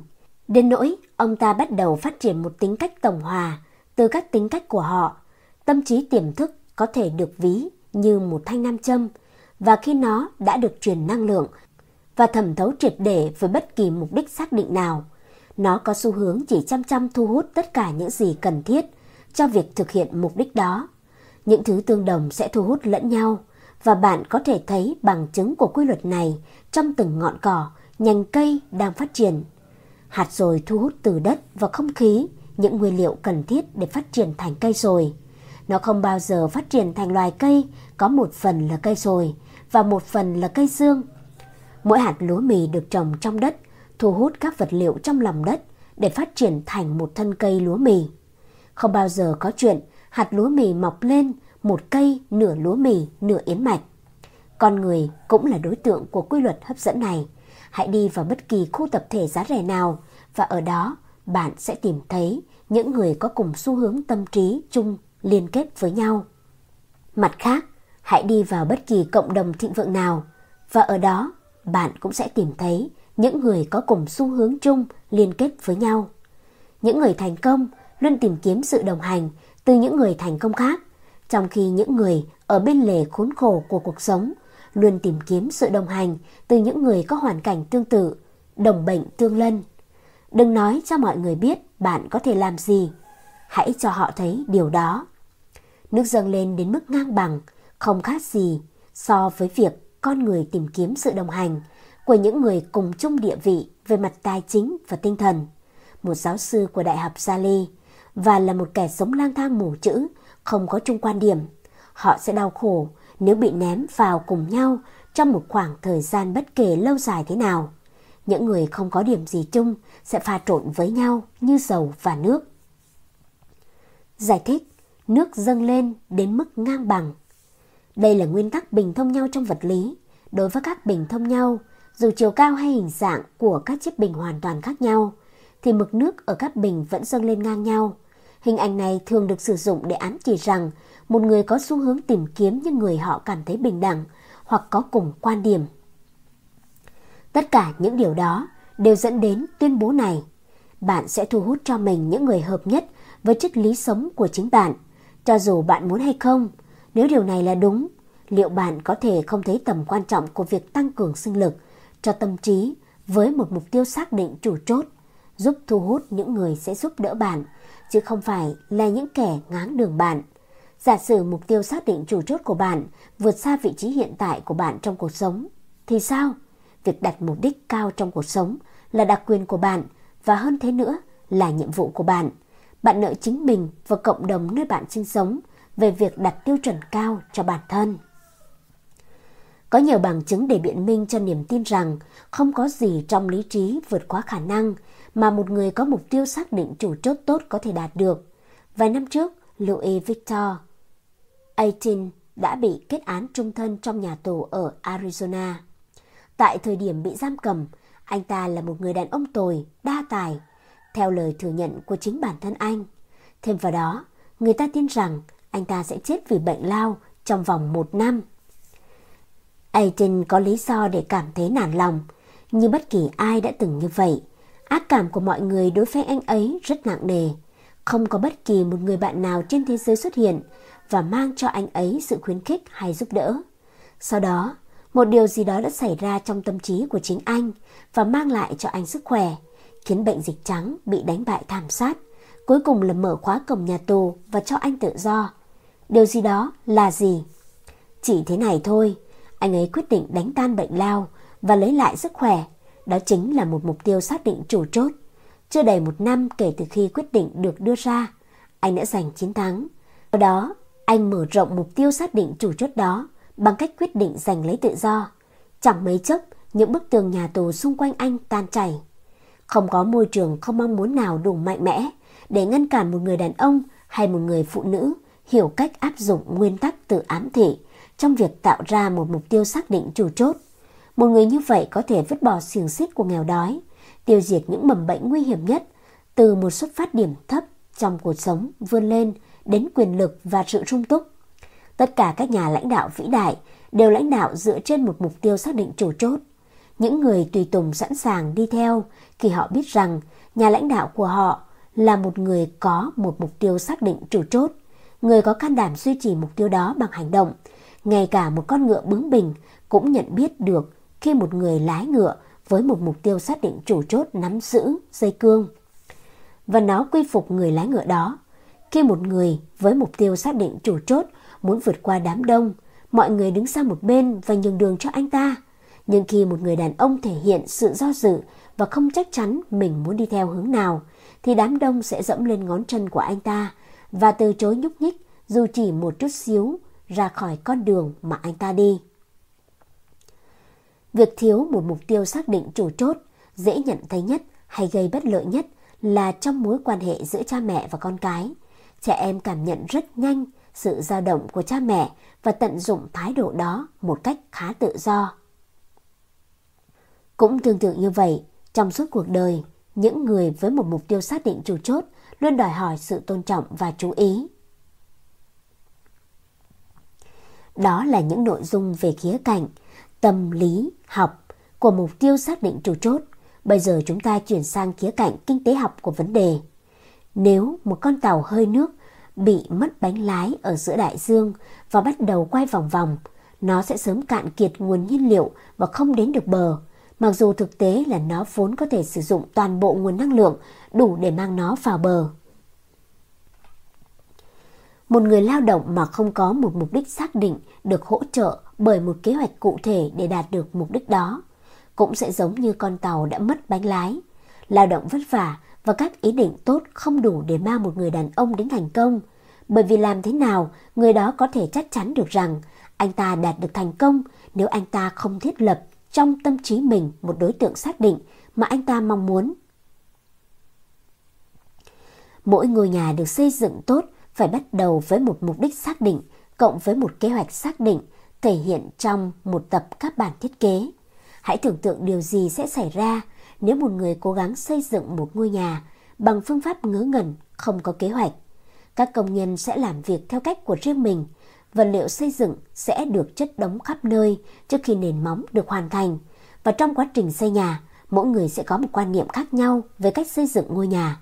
Kết quả, sự hỗn loạn, hiểu lầm và chi phí sẽ ở mức không thể trang trải nổi.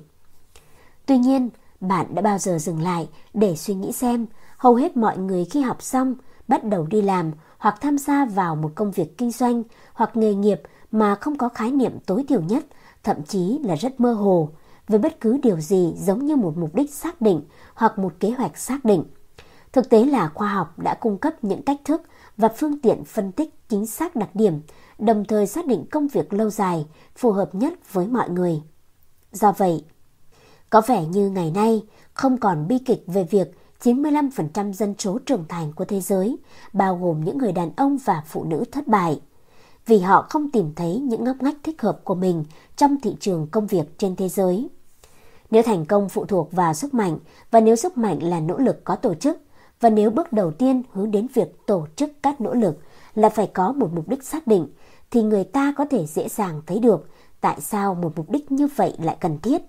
Trước khi một người chọn một mục đích xác định trong cuộc sống, người đó tiêu tan năng lượng của mình và truyền bá suy nghĩ của mình đến rất nhiều đối tượng, theo nhiều hướng khác nhau, nhưng chúng không dẫn đến quyền lực mà là sự thiếu quyết đoán và yếu đuối. Với sự trợ giúp của một chiếc kính đọc sách nhỏ, bạn có thể dạy cho mình một bài học tuyệt vời về giá trị của nỗ lực có tổ chức. Thông qua việc sử dụng một chiếc kính như vậy, bạn có thể tập trung các tia nắng mặt trời và một điểm xác định mạnh đến mức chúng sẽ đốt cháy một lỗ thông qua một tấm ván. Gỡ bỏ kính, chiếc kính đại diện cho mục đích xác định thì các tia mặt trời tương tự có thể chiếu trên cùng một tấm ván trong một triệu năm mà không đốt cháy nó. Một ngàn cục pin khi được sắp xếp và kết nối với nhau đúng cách bằng dây dẫn sẽ tạo ra năng lượng để vận hành một bộ máy có kích thước tương đối trong vài giờ. Nhưng lấy từng cục pin đó đơn lẻ, ngắt kết nối, thì không một cục pin nào trong số đó có thể cung cấp đủ năng lượng để khởi động bộ máy đó dù chỉ một lần. Các năng lực tâm lý của bạn có thể được ví như là các cục pin đó. Khi bạn sắp xếp các năng lực của bạn theo kế hoạch đặt ra trong 16 bài học của cuốn sách Luật Thành Công tập 1 và tập 2 và định hướng các năng lực đó để đạt được một mục đích xác định trong cuộc sống. Khi đó bạn sẽ tận dụng lợi thế của nguyên tắc hợp tác và tích lũy. Trên cơ sở đó, sức mạnh được phát triển được gọi là nỗ lực có tổ chức. Lời khuyên của Andrew Carnegie là đặt tất cả trứng vào một giỏ và sau đó canh chừng để không ai đá giỏ trứng đó. Dĩ nhiên, bằng lời khuyên đó, ý của ông ấy là chúng ta không nên tiêu tan bất kỳ năng lượng nào của mình bằng cách tham gia vào các hoạt động bên lề.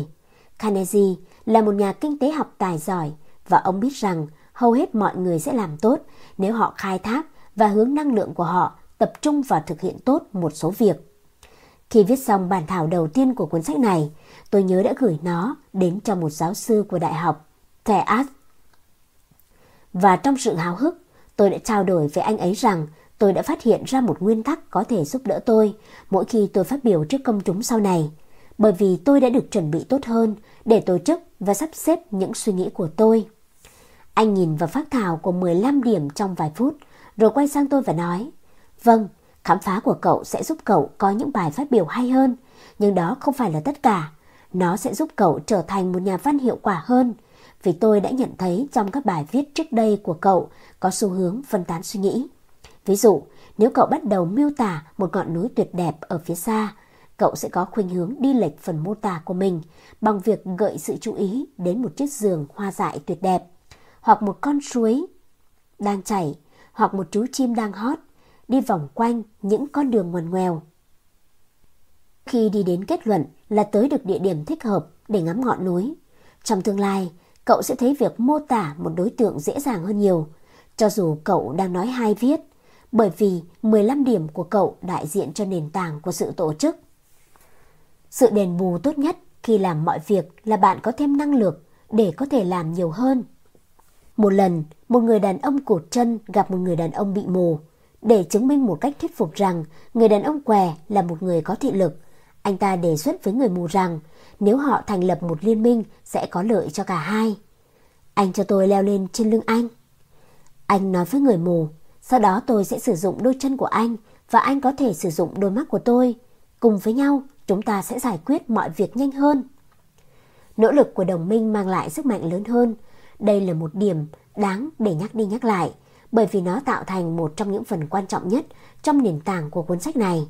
Những của cải lớn của thế giới đã được tích lũy thông qua việc sử dụng nguyên tắc nỗ lực của đồng minh này. Những gì tốt nhất mà một người có thể thực hiện đơn thương độc mã trong suốt cuộc đời là rất nhỏ bé.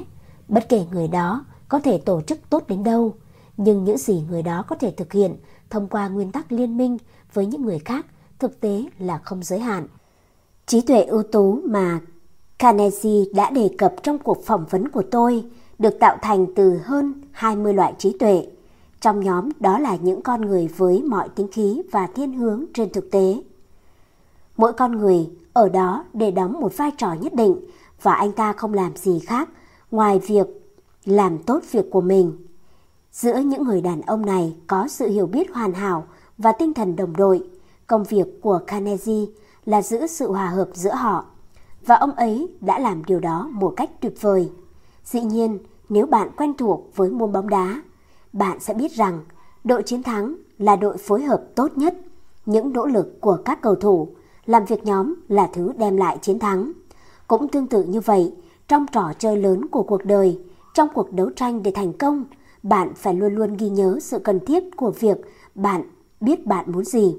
Bạn biết chính xác mục đích xác định của bạn là gì và giá trị của nguyên tắc nỗ lực có tổ chức trong việc đạt được thứ tạo nên mục đích xác định của bạn.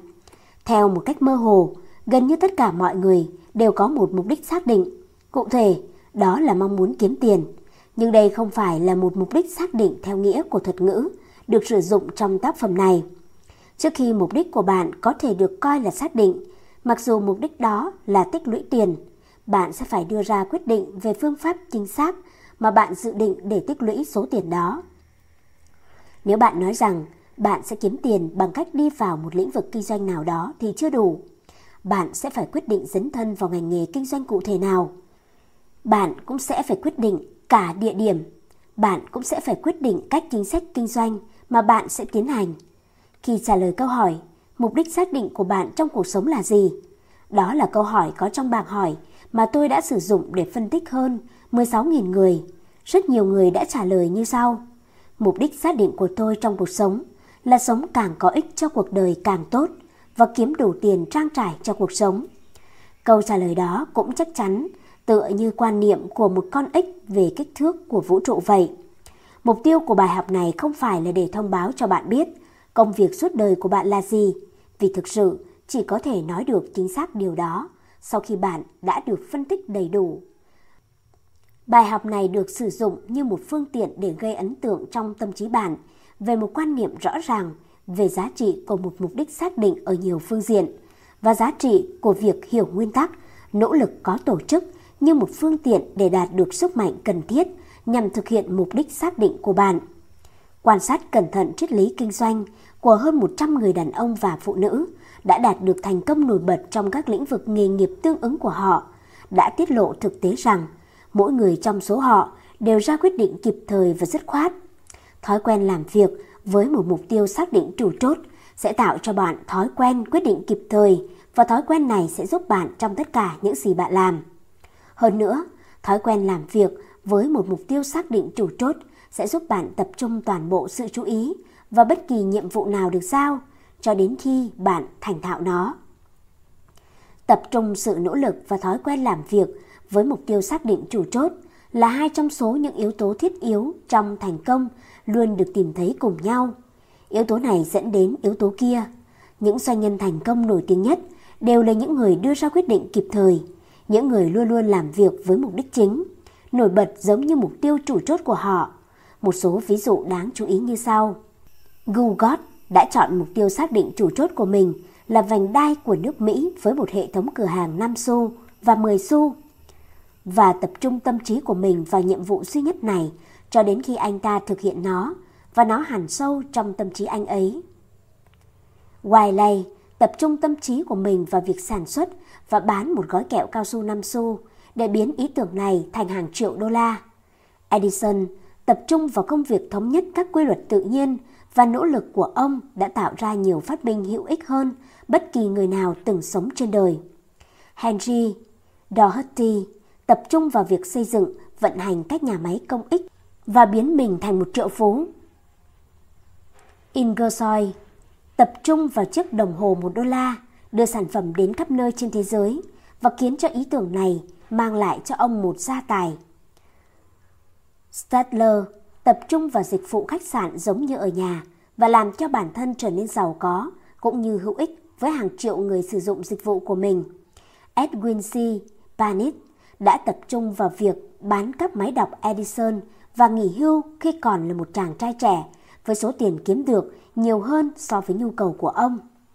Goodrow Wilson tập trung tâm trí vào Nhà Trắng trong 25 năm và trở thành ông chủ của Nhà Trắng nhờ kiến thức của ông về giá trị của việc gắn bó với một mục tiêu xác định chủ chốt.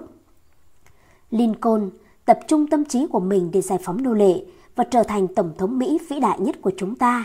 Trong khi đương nhiệm, Martin Littleton đã nghe một bài phát biểu khiến anh ta khao khát trở thành một luật sư vĩ đại, tập trung tâm trí vào mục tiêu đó và hiện anh được cho là luật sư thành công nhất ở Mỹ với mức phí cho một vụ án hiếm khi thấp hơn 50.000 đô la. Rockefeller tập trung vào dầu mỏ và trở thành người giàu nhất trong thế hệ của mình. Ford tập trung vào ô tô và biến mình thành người đàn ông giàu có và quyền lực nhất từng sống trên cõi đời này. Carnegie tập trung vào thép, nỗ lực xây dựng khối tài sản lớn và ghi tên mình vào các thư viện công cộng trên khắp nước Mỹ. Gillette tập trung vào việc tạo ra một chiếc sao cạo an toàn cho cả thế giới một đường cạo sát và biến mình thành một triệu phú. George Eastman tập trung vào công ty Kodak và đã khiến ý tưởng đó mang lại cho ông một gia tài, trong khi cũng mang lại nhiều niềm vui cho hàng triệu người. Russell Conwell tập trung vào việc tạo ra một bài giảng đơn giản, Acrid of Diamond, và ý tưởng đó mang lại cho ông hơn 6 triệu đô la. Hearst tập trung vào các tờ báo giật gân và từ đó đưa tới giá trị hàng triệu đô la. Helen Keller tập trung vào việc học nói, bất chấp thực tế là cô bị điếc, câm, mù và cô đã thực hiện hóa mục tiêu xác định chủ chốt của mình. John Patterson tập trung vào máy đếm tiền và khiến cho bản thân trở nên giàu có và những người khác trở nên cẩn thận hơn. Hoàng đế cuối cùng của Đức tập trung vào chiến tranh và dành tâm huyết lớn cho lĩnh vực này, khiến cho chúng ta không quên sự thật. Fleischmann tập trung vào chiếc bánh bằng men nở nhỏ bé kim nhường và làm cho những chiếc bánh đó chất thành đống trên toàn thế giới. Marcel Fell tập trung vào cửa hàng bán lẻ lớn nhất thế giới và hãy nhìn xem sự thật là nó đã mọc lên trước mặt ông ấy. Philip Amor tập trung vào công việc giết mổ thịt và xây dựng một nền công nghiệp lớn cũng như một khối tài sản lớn. Bất cứ ai cũng có thể bắt đầu, nhưng chỉ có những người thành thạo mới hoàn thành. Ngày ngày, hàng triệu người đang tập trung vào nghèo đói và thất bại và nhận được toàn là những điều đó. Anh em nhà Wright tập trung vào máy bay và làm chủ khoảng không. Pullman tập trung vào chiếc xe có giường nằm. Ý tưởng này khiến ông trở nên giàu có và giúp hàng triệu người thoải mái khi di chuyển. Liên đoàn Anti-Salon tập trung và điều chỉnh quy định cấm sản xuất, nhập khẩu, vận chuyển và buôn bán đồ uống có cồn và dù tốt hơn hay xấu hơn đã biến nó trở thành hiện thực. Do đó có thể thấy rằng tất cả những người đó đã thành công trong công việc với một mục tiêu xác định, vượt trội nào đó và coi đó như là đối tượng mà công sức lao động của họ hướng đến. Có một thứ gì đó mà bạn có thể làm tốt hơn bất kỳ ai khác trên thế giới. Hãy tìm kiếm cho đến khi bạn tìm ra một loại nỗ lực đặc biệt này là gì, biến nó thành đối tượng của mục tiêu chủ chốt của bạn và sau đó tổ chức tất cả các sức mạnh của bạn để giải quyết điều đó với niềm tin rằng bạn sẽ giành chiến thắng. Trong quá trình tìm kiếm công việc phù hợp nhất với bạn, sẽ tốt hơn nếu bạn ghi nhớ thực tế rằng bạn rất có thể sẽ đạt được thành công lớn nhất bằng cách tìm ra công việc bạn thích nhất. Vì thực tế cho thấy một người thường thành công nhất trong loại nỗ lực đặc biệt mà anh ta có thể dành cả trái tim và tâm hồn mình cho nó. Để đảm bảo sự rõ ràng và tầm quan trọng, chúng ta hãy quay lại với các nguyên tắc tâm lý là nền tảng bài học này, bởi vì việc không nắm bắt được lý do thực sự để thiết lập một mục tiêu xác định chủ chốt là một mất mát mà bạn có thể ngăn chặn được. Những nguyên tắc này như sau. Thứ nhất, mọi chuyển biến tự nguyện của cơ thể con người đều được gây ra, kiểm soát và định hướng từ suy nghĩ thông qua hoạt động của tâm trí. Thứ hai, sự hiện diện của bất kỳ suy nghĩ hoặc ý tưởng nào trong ý thức của bạn có xu hướng tạo ra một cảm giác liên quan và thúc giục bạn chuyển đổi cảm giác đó thành hành động vật lý phù hợp, hoàn toàn nhất quán với bản chất của suy nghĩ. Ví dụ, nếu bạn nghĩ đến việc nháy mắt và tại thời điểm đó không có tác động hay suy nghĩ đối lập nào trong tâm trí, để kiềm chế hành động, dây thần kinh vận động sẽ mang suy nghĩ của bạn tới phần trung tâm trong não của bạn và hành động vật lý phù hợp hoặc tương ứng sẽ diễn ra ngay lập tức. Nói rõ nguyên tắc này từ một góc độ khác, ví dụ, bạn chọn một mục đích xác định là làm công việc suốt đời của bạn và quyết định rằng bạn sẽ thực hiện mục đích đó. Ngay từ khi bạn đưa ra lựa chọn, mục đích này đã trở thành ý nghĩ thống trị trong tiềm thức của bạn và bạn luôn cảnh giác về các sự kiện, thông tin và kiến thức để đạt được mục đích đó. Từ khi bạn đặt ra một mục đích xác định trong tâm trí, tâm trí của bạn bắt đầu thu thập và lưu trữ các tài liệu giúp bạn hoàn thành mục đích đó theo cả cách có ý thức và vô thức. Mong muốn là yếu tố quyết định mục đích xác định của bạn trong cuộc sống sẽ là gì.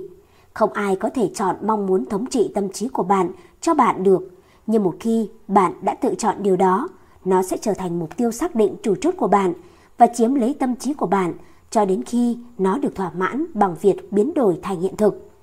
Trừ khi bạn cho phép nó bị những mong muốn trái ngược đẩy sang một bên. Để nhấn mạnh nguyên tắc mà tôi đang cố gắng làm rõ ở đây, tôi tin rằng không còn nghi ngờ gì nữa. Để chắc chắn có được thành công, mục tiêu xác định chủ chốt của một người trong cuộc sống phải được hỗ trợ với mong muốn cháy bỏng về việc đạt được mục tiêu đó. Tôi đã lưu ý rằng các bạn sinh viên vào đại học và phải tự trang trải chi phí bằng cách làm việc dường như bỏ học nhiều hơn so với những sinh viên được tru cấp chi phí. Bí mật của điều này có thể được tìm thấy trên thực tế. Có những người sẵn sàng tự mình giải quyết vấn đề. Họ là những người mang trong mình một khát vọng cháy bỏng về giáo dục. Và nếu đối tượng của sự khát khao đó nằm trong lý trí, thì một khát khao như vậy chắc chắn sẽ được nhận ra trong thực tế. Không còn một chút nghi ngờ nào, dù là nhỏ nhất, khoa học đã chứng minh rằng thông qua nguyên tắc tự ám thị, bất kỳ ham muốn sâu xa nào đều chiếm lĩnh toàn bộ cơ thể và tâm trí với bản chất của ham muốn và thực sự biến tâm trí thành một thanh nam châm mạnh mẽ, thu hút đối tượng của mong muốn. Nếu nó nằm trong lý trí, để đạt được sự giác ngộ của những người có thể không diễn giải đúng ý nghĩa của tuyên bố này, tôi sẽ nỗ lực để nêu nguyên tắc này theo một cách khác. Ví dụ, chỉ mong muốn một chiếc xe hơi sẽ không khiến chiếc xe hơi đó tự lan đến.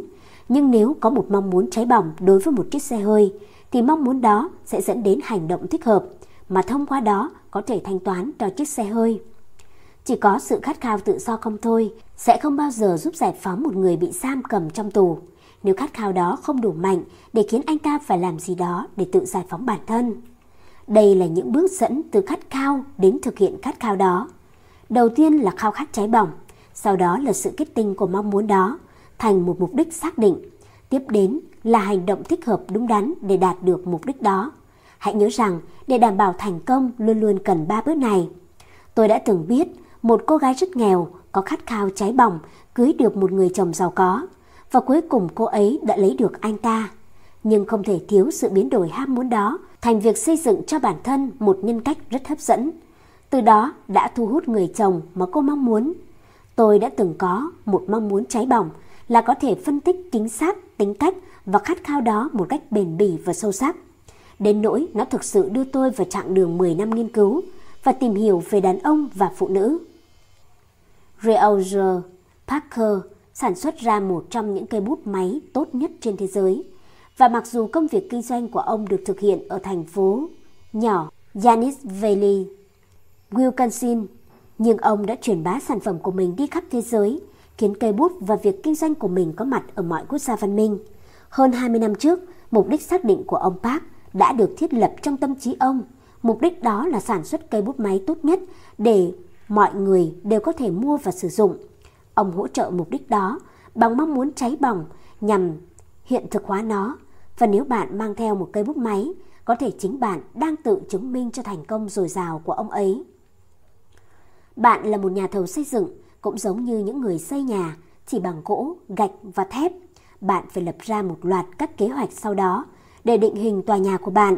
Bạn đang sống trong một thời đại tuyệt vời khi các vật liệu xây dựng rất phong phú và rẻ tiền. Trong kho lưu trữ của các thư viện công cộng, các kết quả của 2.000 năm nghiên cứu về gần như mọi lĩnh vực nghề nghiệp tiềm năng mà con người muốn tham gia được biên soạn cẩn thận tùy ý, bạn sử dụng. Nếu bạn trở thành một nhà thuyết giáo, bạn có trong tay toàn bộ lịch sử của những gì đã được người đi trước trong lĩnh vực này nghiên cứu. Nếu bạn trở thành một thợ cơ khí, bạn có trong tay toàn bộ lịch sử phát minh về máy móc cùng những khám phá và cách sử dụng kim loại, cũng như những thứ kim khí trong tự nhiên. Nếu bạn trở thành luật sư, bạn có toàn bộ lịch sử tố tụng thông qua Bộ Nông nghiệp ở Washington. Bạn có toàn quyền tìm hiểu về trồng trọt và nông nghiệp. Tại đó, bạn có thể sử dụng nó nếu bạn muốn tìm công việc chọn đời của mình trong lĩnh vực này. Thế giới chưa bao giờ đầy rẫy cơ hội như ngày nay. Trên mọi phương diện, nhu cầu về dịch vụ của con người biết tạo ra bẫy chuột tốt hơn, hoặc thực hiện dịch vụ viết tốc ký tốt hơn, hoặc truyền bá một bài giảng tốt hơn, hoặc đào mương tốt hơn, hoặc điều hành một ngân hàng có sức chứa tốt hơn, ngày càng gia tăng. Bài học này sẽ không được hoàn thành nếu bạn chưa đưa ra lựa chọn về mục tiêu xác định chủ chốt của bạn trong cuộc sống là gì.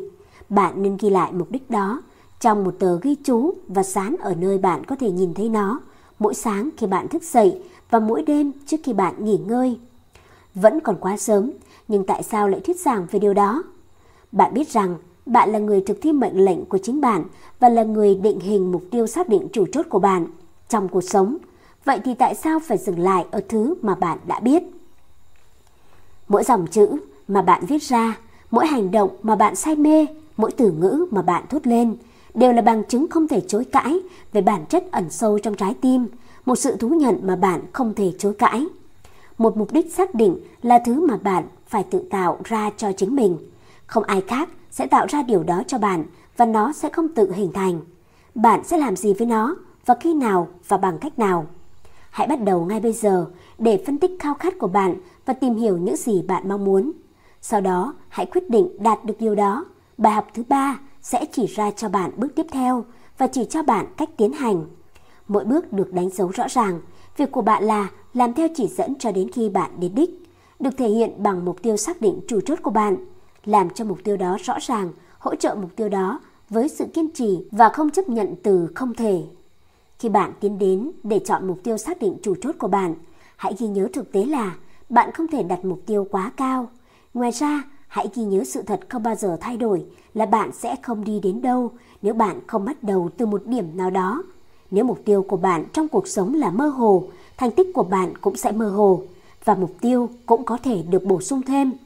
Tuy nhiên, trường hợp này ít thôi, biết những gì bạn muốn khi bạn muốn nó, tại sao bạn muốn nó và cách thức bạn dự định để đạt được nó. Điều này được các giáo viên và sinh viên ngành tâm lý học gọi là công thức. WWWH là viết tắt các chữ cái đầu của các từ what, when, why and how, nghĩa là cái gì, khi nào, tại sao và như thế nào. Hãy đọc bài học này 4 lần, mỗi lần cách nhau một tuần.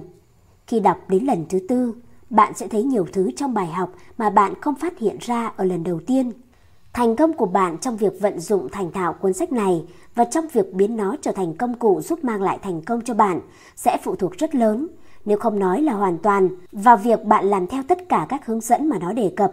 Đừng thiết lập các quy tắc học tập của riêng bạn, hãy tuân theo những quy tắc đã được đặt ra trong cuốn sách này vì chúng là kết quả của nhiều năm suy nghĩ và thử nghiệm. Nếu bạn muốn thử nghiệm, hãy đợi cho đến khi bạn thành thạo cuốn sách này theo cách được tác giả đề xuất. Khi đó, bạn sẽ ở vị trí an toàn hơn để thử nghiệm. Hiện tại, hãy hài lòng với bản thân bằng việc đóng vai trò là người đọc. Chúng tôi hy vọng bạn sẽ trở thành giáo viên cũng như người đọc sau khi bạn đã theo dõi cuốn sách này cho đến khi bạn thành thạo nó. Nếu bạn làm theo các hướng dẫn được nêu trong cuốn sách này, phần hướng dẫn cho người đọc, bạn gần như không thể thất bại. Phần hướng dẫn cho người học, bạn gần như không thể thất bại. Hướng dẫn áp dụng các nguyên tắc của bài học này. Thông qua bài học giới thiệu về cuốn sách này, bạn đã trở nên quen thuộc với nguyên tắc tâm lý học được gọi là trí tuệ ưu tú. Bây giờ, bạn đã sẵn sàng để bắt đầu sử dụng nguyên tắc này như một phương tiện nhằm biến mục tiêu xác định chủ chốt của bạn thành hiện thực. Chắc hẳn điều này cũng từng xảy ra với bạn. Một người không có mục tiêu xác định chủ chốt, trừ khi bạn có mục tiêu xác định chủ chốt cùng với một kế hoạch rất cụ thể và thực tế nhằm biến mục tiêu đó trở thành hiện thực. Bước đầu tiên Bước đầu tiên bạn cần làm là quyết định mục tiêu chính trong cuộc sống của bạn là gì. Bước tiếp theo là viết ra một tuyên bố rõ ràng, xúc tích về mục tiêu đó, kèm theo một bản kế hoạch mà qua đó bạn dự định đạt được mục tiêu của mình. Cuối cùng, bạn cần kết hợp với một người hoặc những người nào đó sẽ hợp tác với bạn trong việc thực hiện các kế hoạch này, giúp biến mục tiêu xác định chủ chốt của bạn thành hiện thực. Mục đích của liên minh thân thiện này là sử dụng quy luật của trí tuệ ưu tú để hỗ trợ cho các kế hoạch của bạn. Liên minh nên được thực hiện giữa bạn cùng những người có lợi ích cao nhất và tốt nhất của bạn. Nếu bạn là một người đàn ông đã có vợ, vợ của bạn nên là một trong những thành viên của liên minh này, miễn là các bạn tâm đầu ý hợp. Các thành viên khác của liên minh này có thể là cha, mẹ, anh chị em của bạn hoặc một số người bạn thân hoặc bạn bè. Nếu bạn là một người độc thân thì người yêu của bạn, nếu bạn có người yêu, nên trở thành một thành viên của liên minh. Đây không phải là trò đùa, mà giờ đây, bạn đang học một trong những quy luật mạnh mẽ nhất của tâm trí con người, và bạn sẽ mang lại những lợi ích tốt nhất của riêng mình bằng cách tuân theo các quy tắc được đưa ra trong bài học này một cách nghiêm túc và thành thật. Mặc dù bạn có thể không biết chắc chắn các quy tắc đó sẽ đưa bạn đến đâu. Những người cùng bạn tham gia thành lập một liên minh thân thiện với mục đích hỗ trợ bạn trong việc tạo ra một trí tuệ ưu tú, công ký và tuyên bố của bạn về các tiêu chí của mục tiêu xác định chủ chốt của bạn. Mọi thành viên trong liên minh của bạn phải được làm quen hoàn toàn với bản chất của các tiêu chí đó trong khi hình thành liên minh. Hơn nữa, mọi thành viên phải phù hợp với các tiêu chí này và hoàn toàn thông cảm với bạn. Mỗi thành viên trong liên minh của bạn phải được cung cấp một bản sao tuyên bố bằng văn bản của bạn về mục tiêu xác định chủ chốt. Tuy nhiên, với ngoại lệ này, bạn được hướng dẫn rõ ràng để giữ các tiêu chí của mục tiêu chủ chốt nhắm vào chính bạn. Thế giới đầy những tomat đa nghi và việc để những người có đầu óc thô lỗ chế giễu bạn và tham vọng của bạn không có ích lợi gì cả. Hãy nhớ rằng những gì bạn cần là sự khuyến khích và giúp đỡ thân thiện, không phải sự dè biểu và nghi ngờ. Nếu bạn tin vào lời cầu nguyện, bạn nên biến mục tiêu xác định chủ chốt của mình thành đối tượng của lời cầu nguyện ít nhất mỗi ngày một lần và thường xuyên hơn nếu có thể. Nếu bạn tin rằng trên đời này có Chúa, người có thể và sẽ giúp đỡ những người đang nỗ lực hết mình để phục vụ xây dựng trên thế giới, chắc chắn bạn sẽ cảm thấy rằng bạn có quyền yêu cầu Ngài hỗ trợ bạn để đạt được những gì quan trọng nhất đối với bạn trong cuộc sống. Nếu những người được mời tham gia liên minh thân thiện của bạn tin vào lời cầu nguyện, thì hãy yêu cầu họ đưa cả đối tượng của liên minh này vào một thành phần trong lời cầu nguyện của họ. Bây giờ sẽ đến một trong những quy tắc thiết yếu nhất mà bạn phải tuân theo. Hãy sắp xếp với một hoặc tất cả các thành viên trong liên minh thân thiện của bạn để họ tuyên bố với bạn theo ngôn từ mệnh lệnh tích cực và rõ ràng nhất của họ rằng họ biết bạn có thể và sẽ hiện thực hóa đối tượng của mục tiêu xác định chủ chốt của bạn. Lời khẳng định hoặc tuyên bố này nên được nói với bạn ít nhất mỗi lần một ngày và nên thường xuyên hơn nếu có thể. Những bước này phải được tuân thủ một cách kiên trì với niềm tin tràn đầy rằng chúng sẽ dẫn bạn đến nơi mà bạn muốn đến. Việc thực hiện các kế hoạch này trong một vài ngày hoặc một vài tuần và sau đó ngừng lại sẽ là điều không nên. Bạn phải tuân thủ các bước kể trên cho đến khi bạn giành được đối tượng của mục tiêu xác định chủ chốt của bạn, bất kể cần đến bao nhiêu thời gian. Thỉnh thoảng, có thể cần phải thay đổi các kế hoạch mà bạn đã áp dụng để đạt được đối tượng của mục tiêu xác định chủ chốt của bạn. Hãy thực hiện những thay đổi này, đừng do dự, không ai có đủ tầm nhìn xa để xây dựng các kế hoạch mà không cần sửa chữa hoặc thay đổi. Nếu bất kỳ thành viên nào trong liên minh thân thiện của bạn mất niềm tin vào quy luật, trí tuệ ưu tú, hãy lập tức loại bỏ thành viên đó và thay thế anh ấy hoặc cô ấy bằng một người khác. Vâng, anh ấy đã thành công, nhưng anh ấy gần như đã thất bại.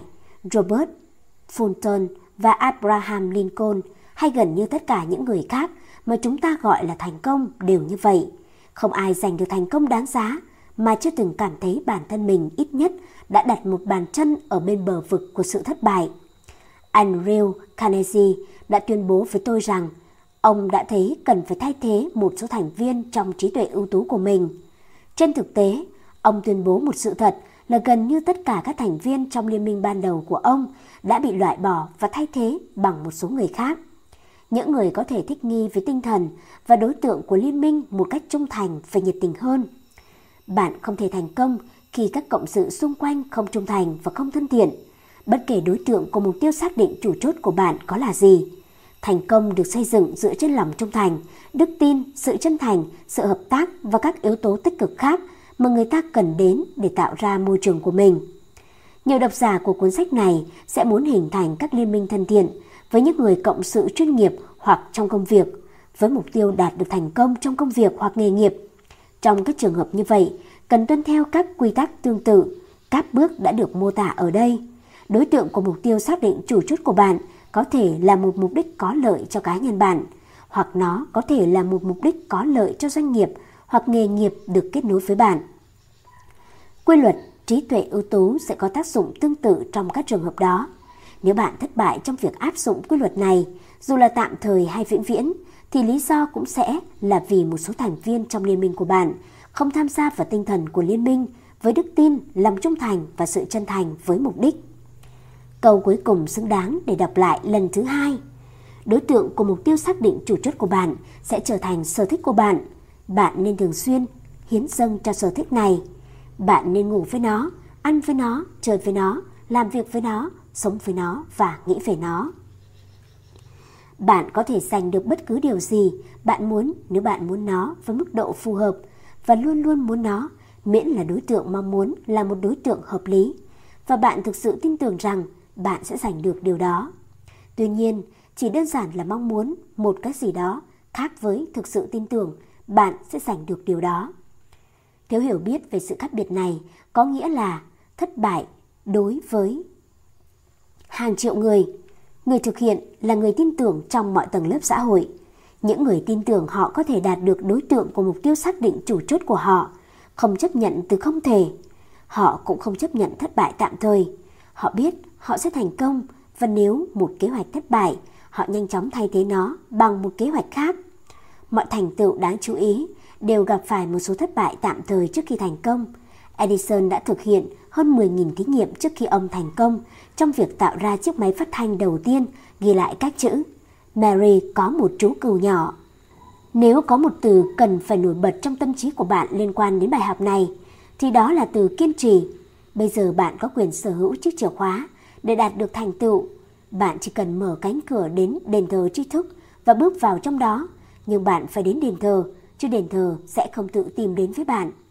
Nếu những quy luật này là mới đối với bạn, đến lúc đầu sẽ không dễ dàng. Bạn sẽ vấp ngã nhiều lần, nhưng cứ tiếp tục di chuyển rất nhanh chóng, bạn sẽ đến đỉnh của ngọn núi mà bạn đã leo lên và bạn sẽ thấy ở các thung lũng bên dưới, khu đất giàu kiến thức sẽ là phần thưởng cho niềm tin và nỗ lực của bạn. Tất cả mọi thứ đều có giá của nó. Không có chuyện tự nhiên mà có. Trong các trải nghiệm của bạn với quy luật trí tuệ ưu tú, bạn đang đấu tranh với bản năng ở dạng cao nhất và quý nhất. Bản năng không thể bị lừa dối. Bản năng sẽ cho bạn từ bỏ đối tượng của cuộc đấu tranh mà bạn đang hướng đến chỉ sau khi bạn đã trả cho bản năng một cái giá. Đó là nỗ lực thường xuyên, kiên định, bền bỉ.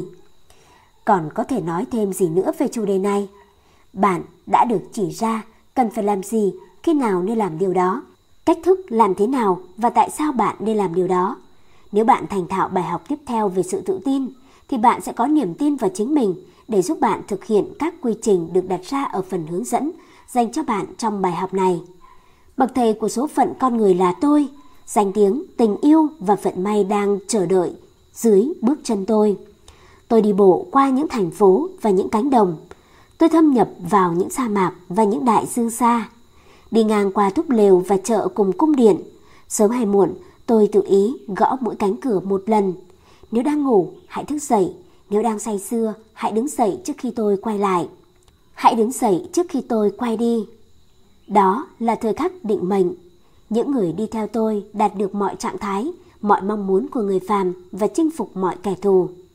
Cứu sự sống khỏi cái chết. Nhưng những người nghi ngờ hoặc do dự, bị kết án là thất bại, bị trừng phạt và khốn khổ. Tìm kiếm tôi trong vô vọng và cầu khẩn vô ích. Tôi trả lời là không và tôi không trở lại nữa. In ons Việc thờ ơ không mở rộng tầm nhìn khiến một số người chỉ làm một việc trong suốt cuộc đời họ. Tổng kết Bất kỳ mục tiêu xác định chủ chốt nào được cố định trong tâm trí một cách chính chắn và được giữ nguyên ở đó. Với quyết tâm biến nó thành hiện thực, cuối cùng sẽ chiếm lĩnh toàn bộ tiềm thức cho đến khi nó tự động ảnh hưởng đến hành động vật lý của cơ thể, hướng đến việc đạt được mục đích đó.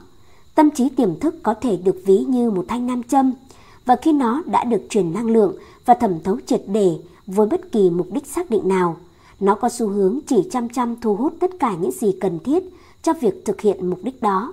Nghĩa là khi bạn đã có một mục đích xác định và luôn luôn chú tâm trọn vẹn vào mục đích đó, thì tất cả những việc bạn làm đều hướng về đích đến đó. Tất cả các nhà lãnh đạo vĩ đại đều lãnh đạo dựa trên một mục tiêu xác định chủ chốt. Những người tùy tùng sẵn sàng đi theo khi họ biết rằng nhà lãnh đạo của họ là một người có mục tiêu xác định, chủ chốt. Người có can đảm duy trì mục tiêu đó bằng hành động. Một người lao động mà không có một mục đích xác định được hỗ trợ bởi một kế hoạch cụ thể để đạt được mục đích đó cũng sẽ giống như con tàu đã mất bánh lái. Lao động vất vả và các ý định tốt không đủ để mang một người đàn ông đến thành công. Bởi vì làm thế nào người đó có thể chắc chắn được rằng anh ta đạt được thành công nếu anh ta không thiết lập trong tâm trí mình một đối tượng xác định mà anh ta mong muốn. Trong cuộc đấu tranh để thành công, bạn phải luôn luôn ghi nhớ sự cần thiết của việc bạn biết bạn muốn gì.